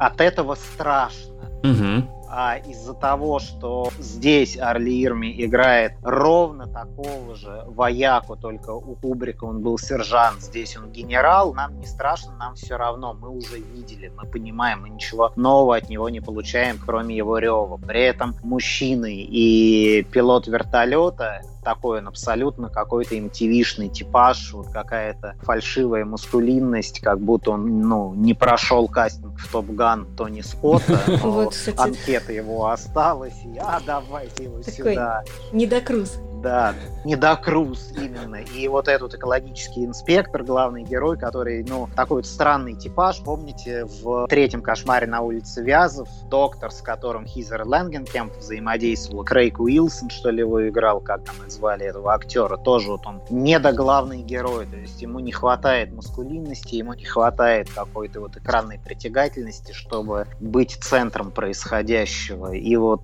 мне кажется, на кастинге Феррара прям очень сильно посыпался. Плюс все эти метафоры с первой полочки. То есть буквально у нас кино про спид, мы сейчас вколем тебе шприцом эту заразу, и ты станешь зараженным, инаковым одним из нас. И это все как-то работает не очень хорошо. Мне кажется, вот этот фильм, им требовался какой-то культовый ужастик, ведь это первый фильм, который уже назван не по оригинальному названию который назван так, как называется книга. Угу. Потому что книга называлась Body Snatchers, Invasion of the Body Snatchers добавили, чтобы как раз отделить фильм 56 -го года от Body Snatchers, который был нуаром там в конце 40-х. Угу. Здесь это именно как оригинальное название, которое да. к книге и к предыдущим фильмам не имеет практически никакого отношения. Нет, книга имеет непосредственно, потому что книга ровно так же называется. Но только по названию. Ведь по факту во всех фильмах, в трех из четырех фильмах, есть доктор, который становится потом плохим, но который пытается сначала всех уговорить, что все нормально. В первой части да. он также был, это друг главного героя. Почему в трех из четырех? В 2007 году он тоже есть. Ну да, во всех есть. В этом нету. Есть, есть, есть. Его играет Форест Уитакер, который появляется всего в одной или двух сценах, ну, когда Понял. главный герой берет пробы из ручья, и к нему приходит Форест Уитакер и рассказывает вот эту вот единственную общую вводную ко всем фильмам, да, что вот а действуют ли как-то вот эти ядовитые выбросы на солдат, могут ли они повлиять на их психическое состояние, потому что у меня очень много случаев, когда они говорят, что их сослуживцы стали другими. И это как бы единственный такой тут мостик между версиями фильмов. Он же в своей последней сцене сидит с пистолетом, наговаривает, что он был неправ и застрелился, насколько я помню. Нет, он mm-hmm. застрелился, потому что он не справился, он понял, что как бы всем не жить, и я не хочу становиться этой дрянью. И он выбрал для себя другой исход. Ага, это я помню, но я вот того, как доктора почему-то вообще не воспринял. Ну, там везде это знаковые персонажи. Ну, доктор, доктор. А, а здесь эпизодически. Да. Это, да, это вот медврач, фельдшер этого военного. В предыдущих версиях главным героем был врач, который боролся с этой угрозой. Но очень важно, что в 80-е года кино очень сильно изменилось. То есть э, взамен авторского кино пришел мейнстрим, фокус стал на семейную аудиторию, а подобные фильмы стали собирать деньги за счет тинейджеров, mm-hmm. и тинейджеры стали главными героями. Но особенно это характерно для фильмов ужасов всех, будь то слэшеры, будь то мистические истории. И здесь фокус переведен на тинейджеров тинейджера. Здесь Габриэль Анвар ведет это расследование, а отец у нее фоном. То есть фактически тот друг-психоаналитик, к которому всегда обращался главный герой, здесь главная героиня Габриэль Анвар, и она обращается со своей тревогой к отцу. То есть он выполняет эту функцию, а Форест Уитакер, он вообще, ну, как бы вот... Ну, в романе был еще один врач, который бьет тревогу, давайте его воткнем как-нибудь сюда. В двух предыдущих фильмах вот эта семейная ценность, даже не семейная, а ценность друзей. Их всегда вот было четверо. Да. Здесь ну, нельзя их воспринимать как дружескую какую-то ценность по причине того, что девочка, которая приехала в это общество, она там находит себе относительно друзей. Один пилот вертолета, который на десяток лет старше нее. Подруга, которая достаточно... Ну, подруга, она просто соседка, дочь генерала, а ему просто не с кем, потому что мужики вокруг. А тут, о, деваха молодая, так еще и симпатичная. Ну вот, дочка генерала, она здесь скорее как некий противоположный план плохой персонаж выступает, потому что она заставляет ее пить, курить и ругаться матом. Как бы у нее мама просто... Да, она оправдывает свое тем, то, что у меня мать алкоголичка, и Да. это именно то, что она перестала пить, для нее является знаковым моментом. Что что-то не так, почему вода в стакане, ну а почему нет? Если она не видела ее трезвой ни разу в своей жизни, а тут оба. Блин, это ж какая печенка за 16-17 лет пить, не видеть ни разу трезвую свою мать, и она еще жива. Ну, Смотрите, там история какая. Мне кажется важным всегда исходить из темы, поскольку здесь режиссер говорит про СПИД, он показывает, что СПИД – это бич не только каких-то закрытых сообществ, типа вот э, гомосексуальной там тусовки Лос-Анджелеса, а СПИД – угроза всем. Мгм. И он может проникнуть и в семью просто за счет каких-то беспорядочных связей снаружи. Вот ваши дети там с кем-то тусуются непонятно с кем, и они приносят это сюда, потому что там через жидкость, да, если жидкость соприкасается с какой-то микротрещиной у человека, ну, в смысле инфекция соприкасается с микротрещиной человека, она проникает в человека, и человек заболевает СПИДом. И здесь нам показано именно это, как правильная девочка попадает в компанию нормальных на самом деле людей, эти вертолетчики и дочка генерала, они ведут нормальную, адекватную жизнь подростков, которые вот живут так, как подростки вообще живут Мгм. там прибухивают, еще что-то такое, но как раз этот условно неправильный образ жизни с точки зрения пуритан, с точки зрения родителей и приносит беду в их семью. Как бы общая мысль этой истории про то, что не защищен никто, даже семьи в опасности. Но фильм при этом, сколько бы мы в нем не раскопали смысла, все равно, мне кажется, плохим и слабым. Во-первых, он самый короткий, да, он идет там чуть ли не полтора часа, и им не хватает времени и раскрыть персонажей, и зайти в жанр. Они мечутся между жанрами. Он вышел в какой-то совершенно неудачный момент. То есть, если вспомнить 93 год, ну, во-первых, хорроры к тому моменту просто бились в конвульсиях, по-моему, единственное удачное, что тогда вышло, это «Возвращение живых мертвецов 3», который был полукомедийный, где вот эту девушку, которая... даже, да. Да, девушка, которая стала мертвецом, но она все равно красавица, и она тусует там с главным героем и пытается как-то спасти. А хорроры традиционные для 80-х, они отмерли. И их возродит только через три года Кевин Уильямсон с Уэсом Крейвеном в «Крике». И то возродит по-новому. И этот фильм «Body Snatchers», он как-то пытается запрыгнуть в последний вагон, и ему это явно не удается. То есть он устарел уже в момент своих съемок. Ну да. Но в плане того, что это самый скучный, не то, что он просто вторичный, он еще самый скучный. По Да. причине того, что ты прав, говоря, что режиссер пытается сделать все, что угодно, потому что 10-минутные диалоги могут сразу же перейти в какую-либо погоню, перестрелку, убийство, либо скример, который здесь вот будет совершенно не к месту. Фильм рваный получается. Два предыдущих — это цельная история, которая развивается от начала и до конца, и ты смотришь, погружаясь в нее. Этот фильм ты видишь кусками. У тебя нет вот этой истории. У тебя есть вступление, когда приехал доктор. У тебя есть то, что он там что-то раскопал, когда занимался какой-либо своей научной деятельностью. Параллельно с этим его девочка занималась подростковыми делами. И у тебя есть финал, когда все умирают, но подростки пытаются выжить и спасают всех. Да, У тебя нет вот этих связующих плавностей, которая тебя перенесет из одного в другое. У тебя вот надорванная MTV-шная съемка. Кстати, еще в пользу... Да, он именно MTV-шный, да, я согласен. Еще в пользу того, что основная тема, зашитая в метафору, это спид. Дочка генерала, она трахалась со своим бойфрендом. Мгм. Что с ними стало? Они заболели. Да. Габриэль Анвар не трахалась, она нормально и спасла своих. Там как до- спасла? Она спасла его, потому что он с ней не спал, так что еще вопрос, кто из них болен. Так, 2006-2007 Седьмой. год. Нет, ну там в шестом сняли, потом доснимали, переснимали. Почему-то там сестры Вачовски засветились. Тогда еще брат и сестра. Это сейчас они сестры. Там был брат и брат. Потом брат и сестра. Потом две сестры. Да, все правильно. Но, по-моему, в шестом там только один стал сестрой. Но не буду брать. Они были оба братья на тот момент. А, еще братья. Да. Тогда еще все было не так плохо. Не так все смешалось в нашем доме. Да ужас вообще. Потом не понимаешь, как к человеку обращаться-то. Вася или Василиса? Ну, это я так для примера. Ну, 2007 год, он также идет по проблеме тех лет. Каких? Давай. Не, ну в принципе там чисто теоретически в эти года как раз Ирак, смерть Саддама Хусейна, но это было момент выпуска фильма уже, ну, 2006 год. Птичий грипп, условно, свиной грипп. Появлялись вот эти разновидности H1, вот эти все штуки. Когда нас всех пугали, что «О, мы всем умрем, надо прививаться, новый тип гриппа». Ну, смотрите, если бы кто-то взялся снимать кино иносказательное про эпидемию гриппа, вряд ли иносказанием была бы эпидемия тоже.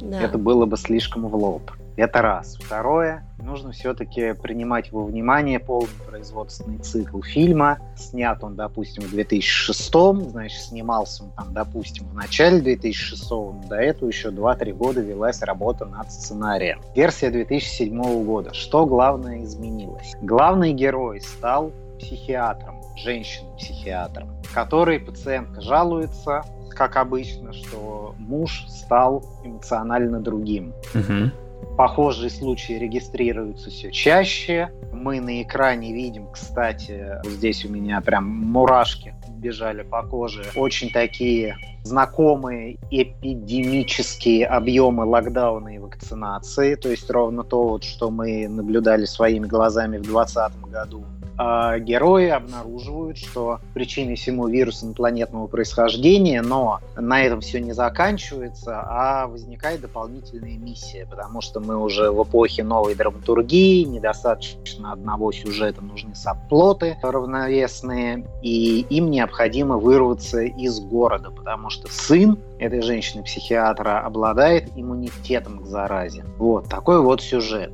Мне кажется, хотя прежде этого надо сказать, что вообще фильм изначально снят немцем, Оливером Хиршбигелем. Это человек, который снял знаменитый фильм «Эксперимент» про mm-hmm. Стэнфордский yeah. эксперимент. То есть продюсеры увидели, у него еще был бункер про Гитлера, но я думаю, что именно эксперимент послужил причиной его найма. Они увидели, что он может на небольшом бюджете выжить национальный максимум из своего актерского состава. Вопрос встает, я слышал, как за кадром вы его обсуждали, метафорой чего в этот раз является вирус. Какое самое большое потрясение было у Америки в 21 веке? Война в Ираке.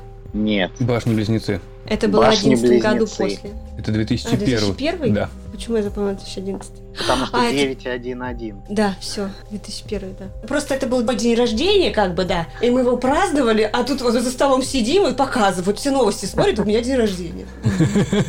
Класс. Грустный день рождения. На мой взгляд, здесь вирус инопланетный – это эквивалент религиозной фанатичности. Какая самая главная угроза терроризма? Эта идея рассматривалась еще Джеймсом Кэмероном в 1994 году в «Правдивой лжи» и очень ярко рассматривалась в фильме «Дорога на Арлингтон» 1998 года. В том, что Гитлер – это армия, да, это гигантское какое-то вторжение. А терроризм — это один незаметный человек с маленьким чемоданчиком, который может погубить миллион жизней. То есть это буквально вирус, это незаметная зараза, которая проникает в общество. И ты не знаешь, кто из окружающих может оказаться носителем И более вот этих того, идей. Здесь же изменили концепцию полностью. Тут нет семенных коробок, здесь есть какая-то инопланетный червяк, который на молекулярном уровне формирует ткани, то есть он вселяется в живого человека,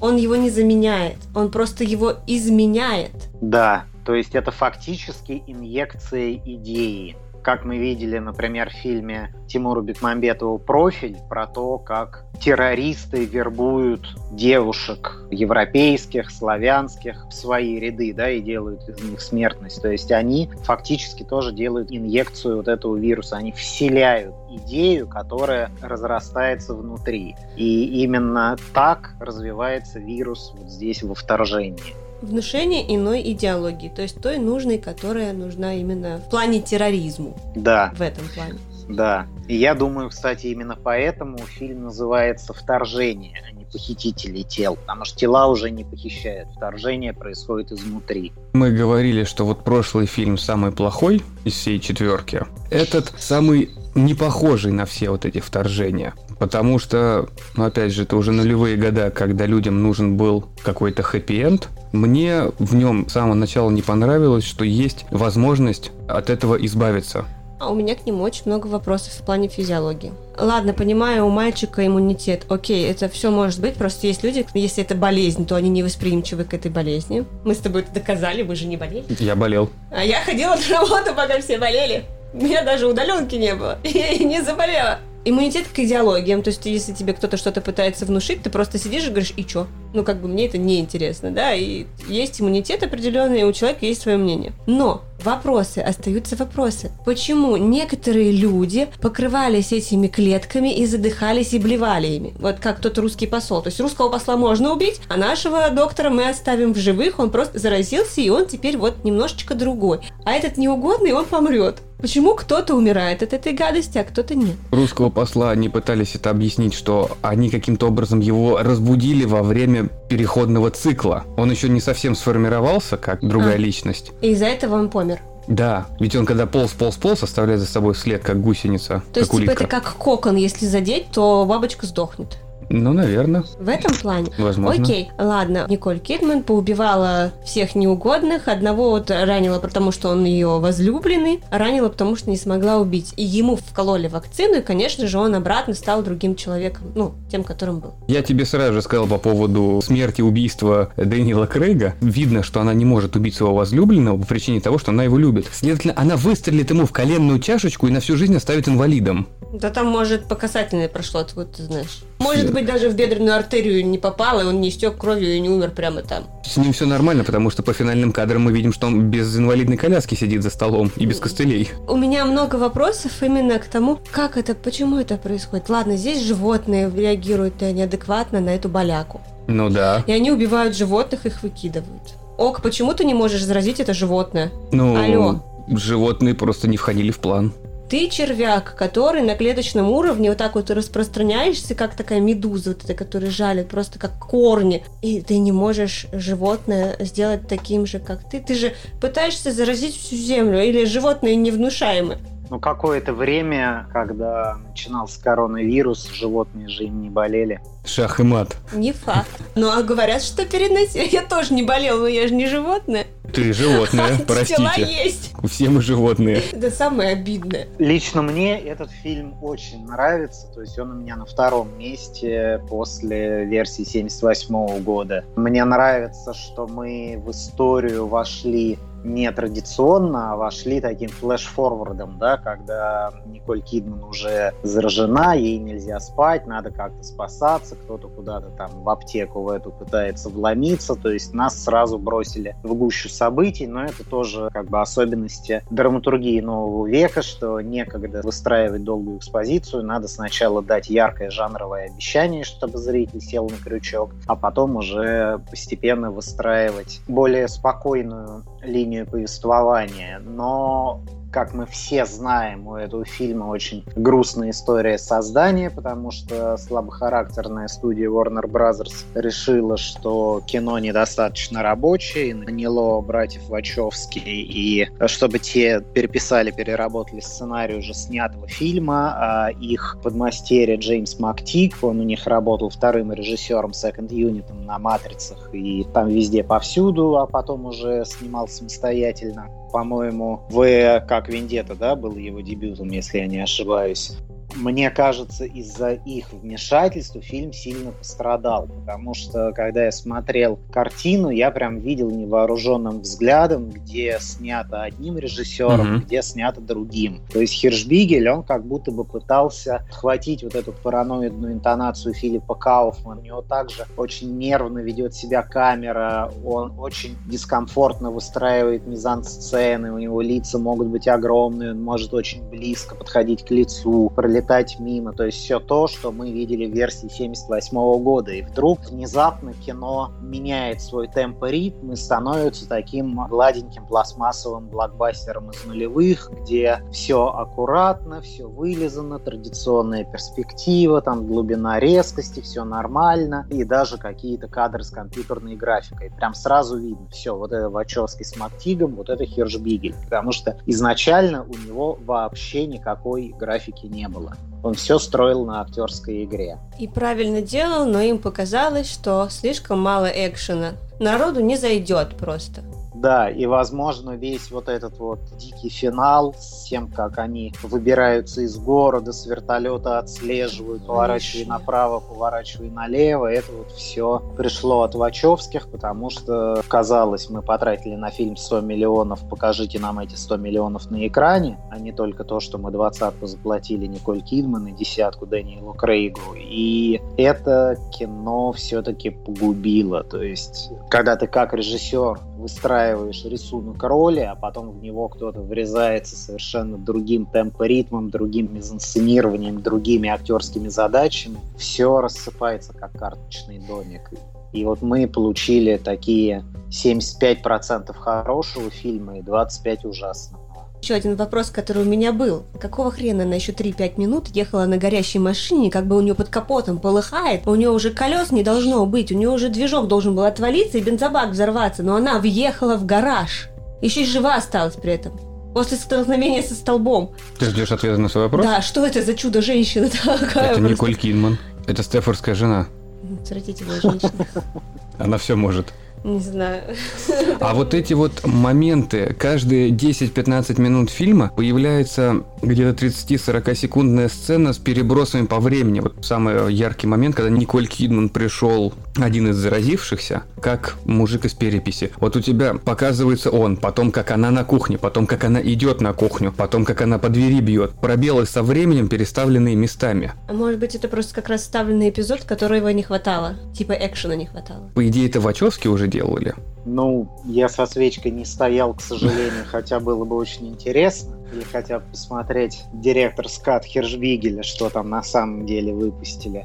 Я точно могу сказать, что мне это не резало глаз во время просмотра. А, не резало? Но ты понял, Нет. о каких моментах я говорю. Смутно. Ну, странный мужик, который пытался вломиться к ней в дверь вот так вот через цепочку. Я не про конкретных персонажей, я про то, А, как про нам переходы? преподносят эту историю, конкретные моменты. Также, когда она самое начало, которое является практически финалом, когда она находится в магазине и пьет. Ты видишь, как она держит бутылку, потом как она ищет таблетки, как она запивает эти таблетки, потом она уже сидит, потом она опять пьет. Вот, А, об Ну, этом это речь. течение Ну, времени. Это, это jump cut. Да. Это любимый прием Жора Крыжовникова, например. То есть, если вы посмотрите, есть два, ну, их больше, но давайте сейчас упростим до двух способов работы с актером на площадке. Во-первых, ключевая разница между взаимодействием режиссера и актера в России и в США. В России кино придумывает режиссер, он дает актерам какую-то установку, дальше вместе с ними они разводятся по мизансцене и они снимают. В США это происходит не так. В США задача режиссера подстроиться под актера, сориентироваться. То есть на этапе читки сценария они обсуждают, какую эмоцию они хотят создать и передать зрителю, но как конкретно будет выстроен рисунок роли, идет от актера, особенно когда это актер калибра Николь Кидман, то есть не в том смысле, что она гениальная актриса,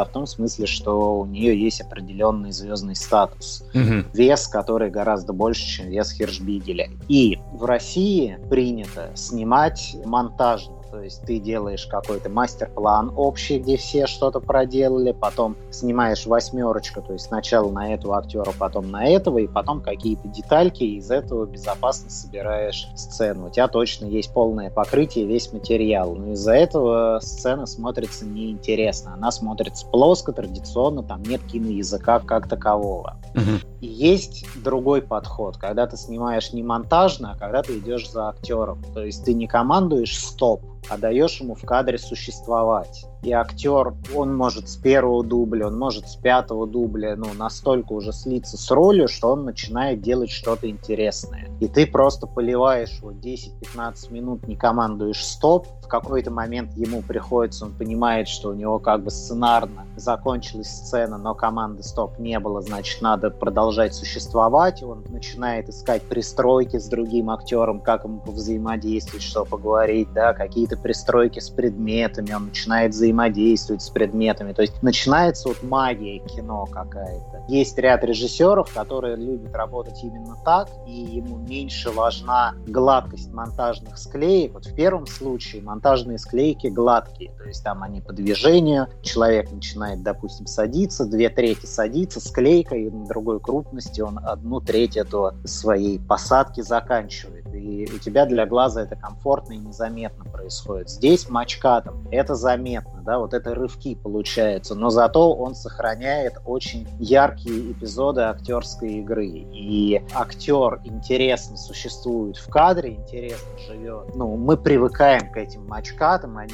перестают резать глаз в большинстве случаев, в отличие от тебя. Вот. И мы наслаждаемся тем, как актеры себя ведут. Если посмотреть там тот же пилот сериала «Звоните Ди Каприо, даже там одну крохотную сцену, ну это Жора Крыжовников mm-hmm. э, снимала, одна крохотная сцена, где Юлия Александрова, жена вот этого длинного рыжего, не помню, как его зовут, артиста, подлавливает его, что он вышел из массажного салона, и вот между с ними спор. Ты что, ты все деньги наши просрал? Да нет, я тебе подарок покупал. Да, пойдем зайдем и уточним, так ли это. Он весь решен на мачкатов, то есть в пространстве она очень резко перемещается. Mm-hmm. Это Юлия Александрова, но при этом континьюти самой сцены неразрывная, то есть она последовательно говорит свои фразы, последовательно совершает свои действия, но режиссер выбирает из монтажного материала самые яркие эпизоды, где актер наиболее интересно себя проявил. Это просто такой творческий подход. Я это восприняла так, как будто она просто очень много времени идет, чтобы не спать. Это именно вот каждые полчаса, вот что с ней происходит, что она там всю ночь, допустим, ждет, сидит, там что-то ждет. Кстати, как вот то, что не спать, это, знаешь, такие периоды краткого сна, когда человек очень измотан. Когда он, она, да, он такая за... отморгнула. Да, да, да, да, ты уже в другом месте. Между прочим, да, длинное моргание, то есть здесь это мог быть еще осознанный прием не только с точки зрения рисунка актерской роли, но и как раз с точки зрения приема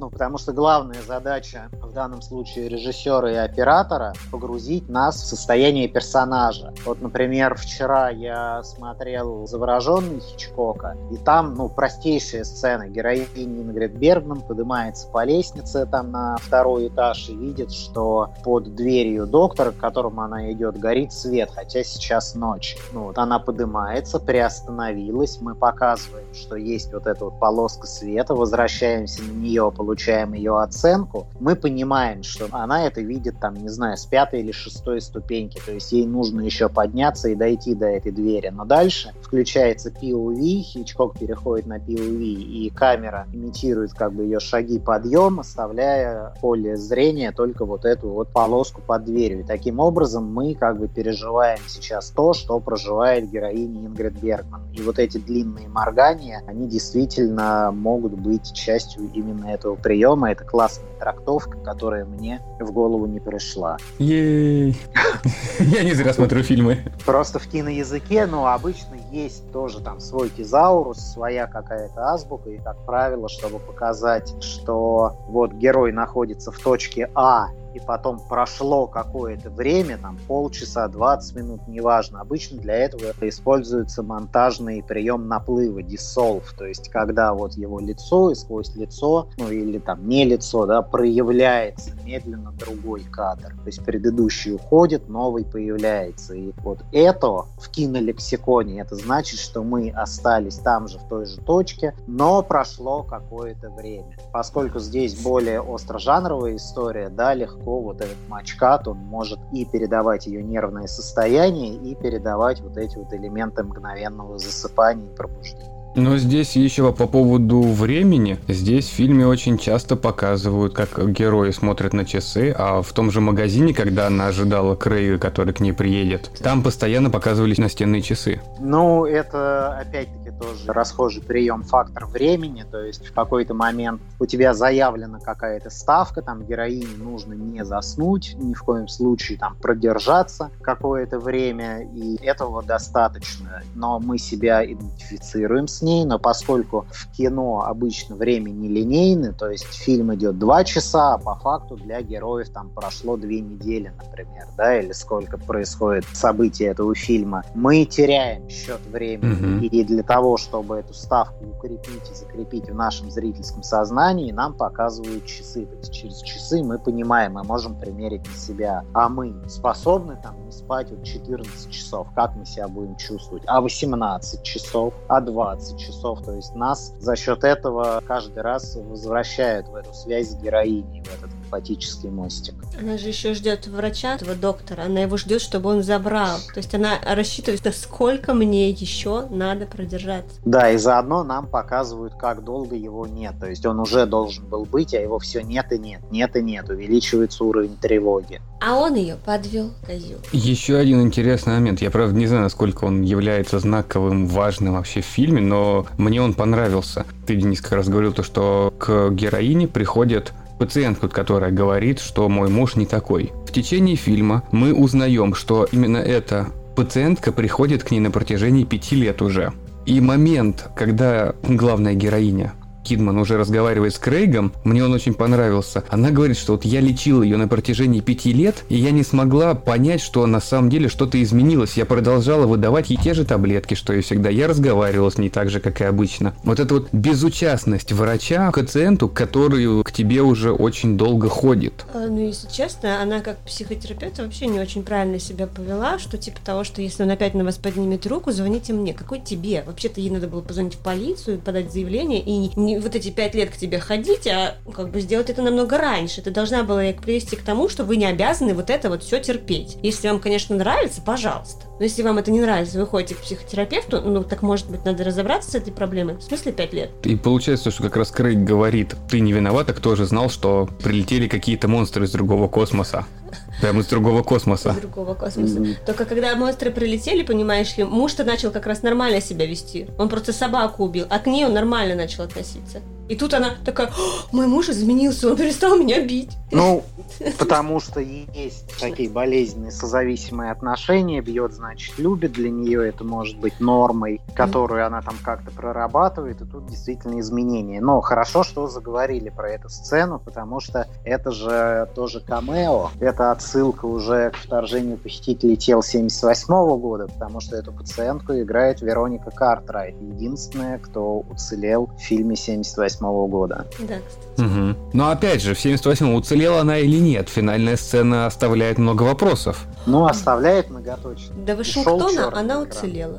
Дошла. Дошла. Кстати, очень хороший еще момент про Вашингтон, что действие истории перенесено в Вашингтон. Действие вот этого 2007 года. То а, есть а, да. тоже подкрепляется на уровне локации, что это угроза национальной безопасности. Угу. Слушайте, получается первое в 50-х годах, что она в маленьком городке, они звонят, пытаются дозвониться друзьям военным как раз в Сан-Франциско или в Калифорнию, и дальше уже переносится все действие в Сан-Франциско в 78-м. А эти звонят в Вашингтон и едут туда и заражают там всех. Ну ладно, в этом фильме просто упал шаттл, который принес на себе каких-то космических червей. Заметь, вот по твоей логике, они миновали фильм 93-го года, потому что 78-й кончается в Вашингтоне, а 2007 там идет. Да, подожди, 93-й такси, честно. Да и этот так себе. Ну, ну, как бы любой из них посмотреть стоит, потому что они они интересны, но вот третий, четвертый на один раз честно? Ну,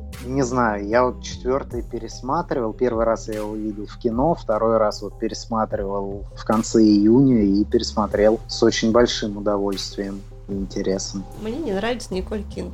Прям я не знаю, почему на подкорке. Не люблю ее. Правда, плохая актриса. Всем хорошая, мне плохая. Но она не то, что плохая, она просто... женщина. Она примерно как Кейт Бланшет. Она холодная то есть даже если она играет какую-то теплую роль, там маму или кого-то, ты в ней не видишь маму, в ней нет вот этих вот чувств. Если бы в нее вселился вот этот инопланетный червь и ее поменял бы, мы бы в это поверили, потому что вот она ровно такая вот фарфоровая. Безэмоциональная, прям а, идеальная. Да, да, да, Ей для показа эмоций приходится мимикой очень сильно играть. О, боброви свести, да? Сосвести, да. Сосвести. Ты вообще Дэниела Крейга не узнала? Ну, потому что у него челка. Я сначала сижу, думаю, что-то лицо знакомое, но какой-то, какой-то, не знаю, странный мужик. Ну, Бонд он сыграл через полгода или через год после этого, так что нормально. Но в «Казино Рояле» он еще не совсем тот Бонд, к которому мы сейчас Но привыкли. он был зализанный, у него волосы как будто были убраны, как будто короткая стрижка, а тут у него такая шевелюра, как домовенок Кузя, простите. Здесь он точно такой же, как потом в дальнейшем сыграл в «Девушке с татуировки дракона». Только в «Татуировке дракона» ему приходилось надевать эти безразмерные свитера, чтобы его мускулатура была не видна, так как там репортер должен быть достаточно щупленьким, стареньким. Ну, я не смотрела, поэтому... Ну, собственно, «Казино Рояле», оно вышло за год до вторжения, так что примерно это было... Так он уже был Бондом. же время. А я да. почему Нет, думал 2008 ему предложили съемки во время съемок этого фильма в Бонде. Ну, он снимался за год, да, примерно. Ну, просто когда как этот фильм долго откладывали, получается, Бонд... Бонд уже вышел. Вышел. Ну, смотрите, я предлагаю, мы вроде разобрались, с одной стороны, с франшизой, с другой стороны, есть еще бонус-трек, потому что есть еще несколько фильмов, которые не прямая экранизация романа, но тем не менее они очень много оттуда берут и рассказывают о том же самом. Давай. Какие? Какие? Первый из них это, конечно же, давайте я вот так вот скажу, а вы попробуйте угадать. Вторжение похитителей тел во вселенной Джона Хьюза. Что это такое? Э. Я даже не знаю, что такое. Ну, я имя слышала, а дальше нет. Это тебе, Вов.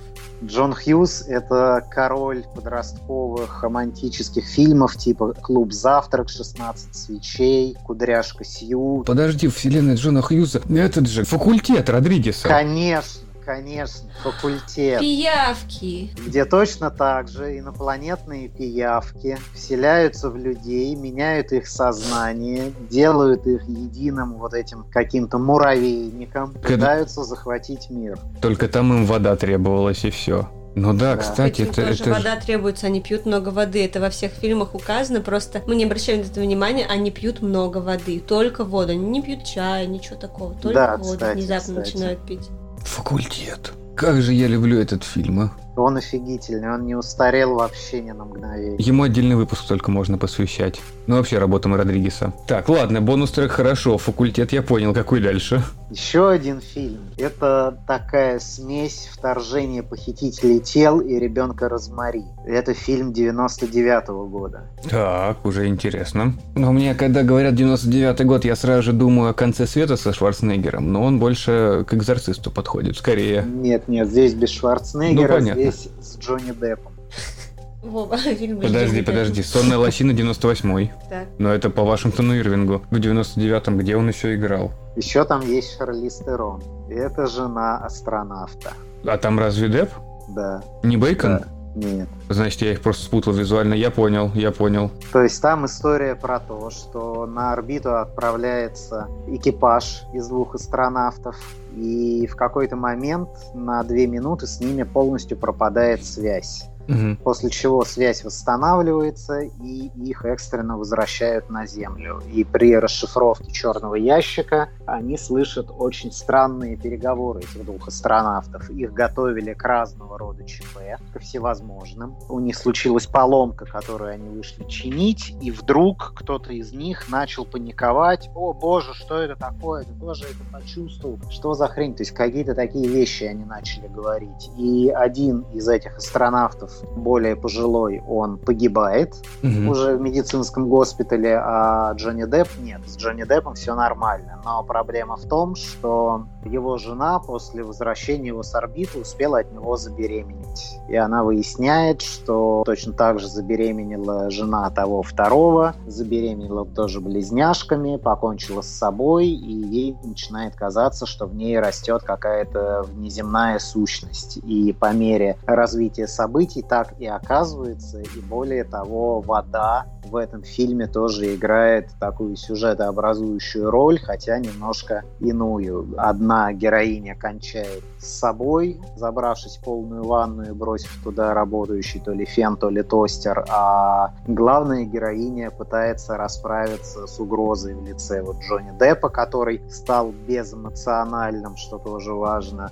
с помощью воды. Вот. Проблема здесь, наверное, в том, как мне кажется, что ну, фильм неудачный, он даже похуже, чем «Вторжение тел» Абеля Феррары. Угу. Он визуально, он старается соответствовать клаустрофобии фильма Кауфмана, но режиссер взял не того оператора. Он взял оператора, которого зовут Ален Давио, а в его фильмографии только уютные фильмы. Он снимал Гарри Хендерсона, если вы помните, mm-hmm. фильм про то, как семья встретила снежного человека и приютила. Он снимал фильм «Конга», по-моему, с той же Шарли Стерон. Это такой рипов Кинг-Конга, где она нашла на каком-то тропическом острове гигантскую гориллу, и между ними возникла дружба, но просто горилла не такая гигантская, как Кинг-Конг, хотя больше, чем все обычные mm-hmm. гориллы. И самое главное, он снимал Спилбергу фильм «Инопланетянин». И из-за того, что у него, ну вот он снимает фильмы семейные, дружелюбные, то есть его самый саспенсный фильм, если так можно назвать, это «Ван Хельсинг» с Хью Джекманом, вот тот чудовищный 2003 года. Конечно, у них не получилось на языке камеры создать какое-то напряжение, отчуждение и все то, что требовалось по атмосфере этой картины. Я бы с тобой про 2003 поспорил бы, это отличный фильм. А какое название-то? «Ван Хельсинг». Нет, нет, у этого фильма у этого «Жена астронавта». «Жена астронавта», да. Ван Хельсинг, да, он снят не как ужасы, не как фэнтези, он непонятно что, но от этого он становится интересным, приятным, и я считаю это культовым фильмом. Ну, я его смотрел в кино в 2003 я был просто в шоке, что можно так плохо снимать и писать. Вот. Там все, что вряд нужно. Ли, там я Бекин... вряд ли буду давать ему второй шанс. Зря. Там Бекинсел, ну, почти в коже. Там Джекман с арбалетами, с такими стимпанковскими орудиями. Там Горбун есть, там есть Дракула, там есть... Да там все есть, что нужно для отличного ну, фильма. Для, для меня это фильм такой, прости господи. Вот. А здесь, что интересно, еще в «Жене астронавта» по структуре здесь тоже есть дружественная чита более старшая, с которым они общаются. И эта чита, они одновременно и типа эквивалент вот этих вот назойливых пенсионеров из фильма «Поланский» и в то же время эквивалент вот этих вот вечных друзей, влипающих в неприятности во всех вторжениях. Но, к сожалению, вот единственное, в чем получилась эмоциональная отстраненность, это между Терн и Деп у которых просто нет никакой химии. И что самое ужасное, здесь авторам не хватает творческой выдержки. Я смотрел, режиссер после этого снимал только эпизоды отдельных телесериалов, то есть у него карьера не случилась. Mm-hmm. Это его единственный дорогой фильм. Здесь есть в конце твист, из-за которого все это выглядит как какой-то бутлег полнометражки секретных материалов. Поэтому не советую его к пересмотру. Я пытаюсь его вспомнить. Я помню, что я его смотрел, причем, наверное, года два назад. Один раз, первый и последний. Он вообще никаких эмоций не вызывает этот фильм, хотя звездный состав, богатая съемка, там видно, что картина наполнена бюджетом. Но я вообще не могу вспомнить, что он какие эмоции он у меня оставил. Он никакой. Но, кстати, в первой, вот в самом первом фильме мне очень нравится момент, когда они в подвале находят труп.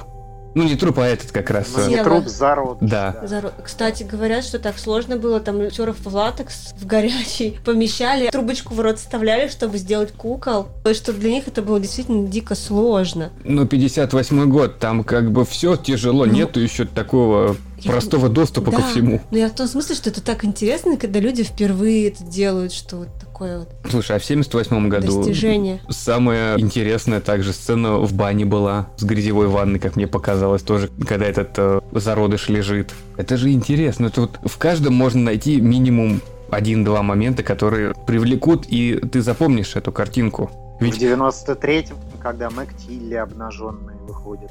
Не, ну это, это обязательно. Для меня все фильмы ужасов хороши, где показывают сиськи. Я вот, кстати, не поняла, где вы там эротику смотрели в 93-м оба, потому что я ее там не усмотрела. Ну, голая она выходит 5 секунд, чё, где, где все остальная эротика? В сравнении все, со всеми... Все, этого достаточно. Это со всеми остальными фильмами, как бы... Вот оно чего, сиськи увидели, значит, эротика. Конечно. Нет, ну не только там. И Габриэль Анвар тоже, когда она перерождалась в этого монстра, ее разбудили. Монстры же голыми родятся, а она там тоже вскакивает, тоже светит всем, чем можно и нельзя. Так как этот фильм пытался еще в фильм ужасов, но здесь не убивают мачете, не разрезают, кровищи нету. Следовательно, эротизм можно показать, показав полностью Значит, надо обнаженную. пугать Кэнди Бобером. Да, но 93-й год. Свободу всему. Как там у них сексуальная революция, она, правда, раньше немножечко была, но все равно. Пучками. В 93-м людям это нравилось. Плейбой тогда тоже все показывал такое еще. Это после нулевых пошла мода на безволосость. А, Нет, а подмышечные косички не, не заплетали случайно? Мало ли. Мы с тобой смотрели от каннибалов, там и такое было. А, Это ужас вообще жизнь. Мне нравится, как ты смотришь фильмы, ты запоминаешь вот визуально отвратительные моменты какие-то, и по ним ты характеризуешь фильм. Да. Тебе история не важна. Еще бонусами, Денис, будут какие-нибудь фильмы? Мне просто стало интересно. Нет, только эти вот два. Я нашел, да, такие два. Ну, вроде бы еще в 94-м или в 92-м выходил с Кифером, опять-таки, с Азерлендом «Кукловоды», где тоже мозговые слизни вселялись в людей, управляли их разумом, но я не стал его отсматривать к эфиру и включать в эту подборку, потому что там изначально роман Хайнлайна в основе лежит, поэтому, ну, вроде как не совсем честно причислять это к рипофам. Множество фильмов, особенно вот сейчас фантастика какая-то по поводу переселения тел. В те времена их не приткнуть, но то, что из новых выходило. А помнишь старое нечто? Там же тоже какое-то растение нашли, которое всех убивало. Нечто вообще по очень короткому рассказу сделано. И там не Мгм. растение. В старом фильме мне казалось, там такой э, лепесток. А, там же был монстр с фикусом. Франкенштейн с фикусом Да. точно на голове. Тоже, считай, растение всех убивало, Но порабощало. это опять же это по другому рассказу. А вот, кстати, Денис, мы говорили про 56 год, вот в плане красной угрозы и подобного. В те же времена вышла книга, по которой Карпентер снял ремейк Кукушата Мидвича Деревня проклятых. «Деревня проклятых». Оригинальный фильм же как раз тоже 50-х, 60-х годов. Ну да. Хоть это и Британия, а не США, но там тоже можно эту угрозу, получается, Ядреная увидеть. угроза. И вот эти дети являются такой метаморфозой, Типа мутанты. которые находятся в обществе, и которые никто не знает, что с ними делать. Ну да, там вроде как типа над ними что-то распылили, там же в рассказе как раз канарейки дохли, что находилось какое-то типа, Город что-то вроде закрытый, да, газа в да. этом Мгм. городе, что люди засыпали, а дети эти откуда-то появились. А потом же они улетели или нет? Нет, они сожгли Супермена. Точнее, Супермен их сжег. Нет, по книге. Нет, Супермен пошел их сжигать. Просто не наказано, как он их сжег, и все. А, ладно, я думала, они улетели. Ну что, будем подводить итоги? Ну, наверное, да. Для знакомства с этими фильмами я бы, правда, посоветовал прочитать Джека Финна с его рассказом. Хотя бы просто посмотреть, как это было тогда и с чего все начиналось. Потому что на 54 год или 53 когда книжка вышла. Но это знаковое событие, потому что не так много литературы, которая проходит проверку временем. И сейчас все еще читается вполне адекватно. И, кстати, это именно та книга, которую надо прочитать, а не слушать. Потому что если ее слушать, это действительно дико скучно. Но у нас нету официальной озвучки ее. Вот то, что ты слушал, это была любительская озвучка. Даже если это было бы выразительно, ты не можешь перечитать, повторить. Ты же не будешь отматывать постоянно на 10 секунд. Тебе надо именно медленно, размеренно читать. Но там вся книга медленная, размеренная. Но когда тебе медленно, размеренно ее читают, и ты ее слушаешь, ты просто засыпаешь. Атмосфера, чтобы ты уснул, была передана отлично. Следовательно, ты бы стала таким же монстром. Там еще надо вот это добавить, и тогда вообще все будет прекрасно. Как она называется в русском переводе? Похититель тел, извините, называется. Ага, так, Просто, да. отлично. Все, 113 печатных страниц, замечательно. Да, только там Добавил. размер брошюры. Это необычная страница. Добавить в корзину. Даша, давай, четыре фильма. Четыре фильма. Посмотрите первый и второй. Третий, четвертый опционально. Если вы любите Николь Кидман, вы можете четвертый посмотреть. Там некто блюет ей в рот. Кстати, спасибо. Это вот этот момент резких выстрелов Отвратительно. блевотины, это просто изумительно в фильме 2007 Это, года. это просто бич того времени, когда надо было на экране показать обязательно, когда кто-нибудь обосрется, облюется, все, фильм классный. Мне напомнило динозаврика из парка юрского периода, который толстяка заплевал в лицо в машине. Не знаю, не Да, помню. да, да. Мне трудного ребенка, когда на аттракционе там всех убливала. Нет, там была труба подключенная к ребенку, а здесь это короткий такой плевок, чтобы заразить и все. Это мерзко, просто отвратительно. А когда он ребенку своему, я тебе сделала горячий шоколад, а перед этим так в него.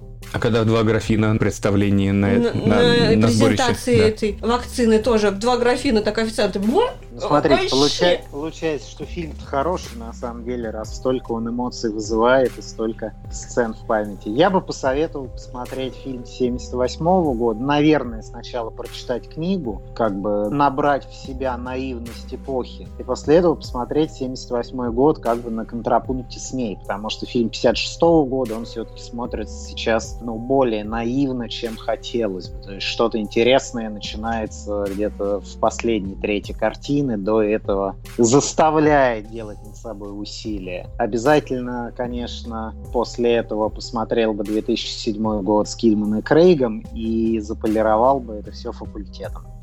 Да. 93-й пропускаем. Э, Этично пропускаем.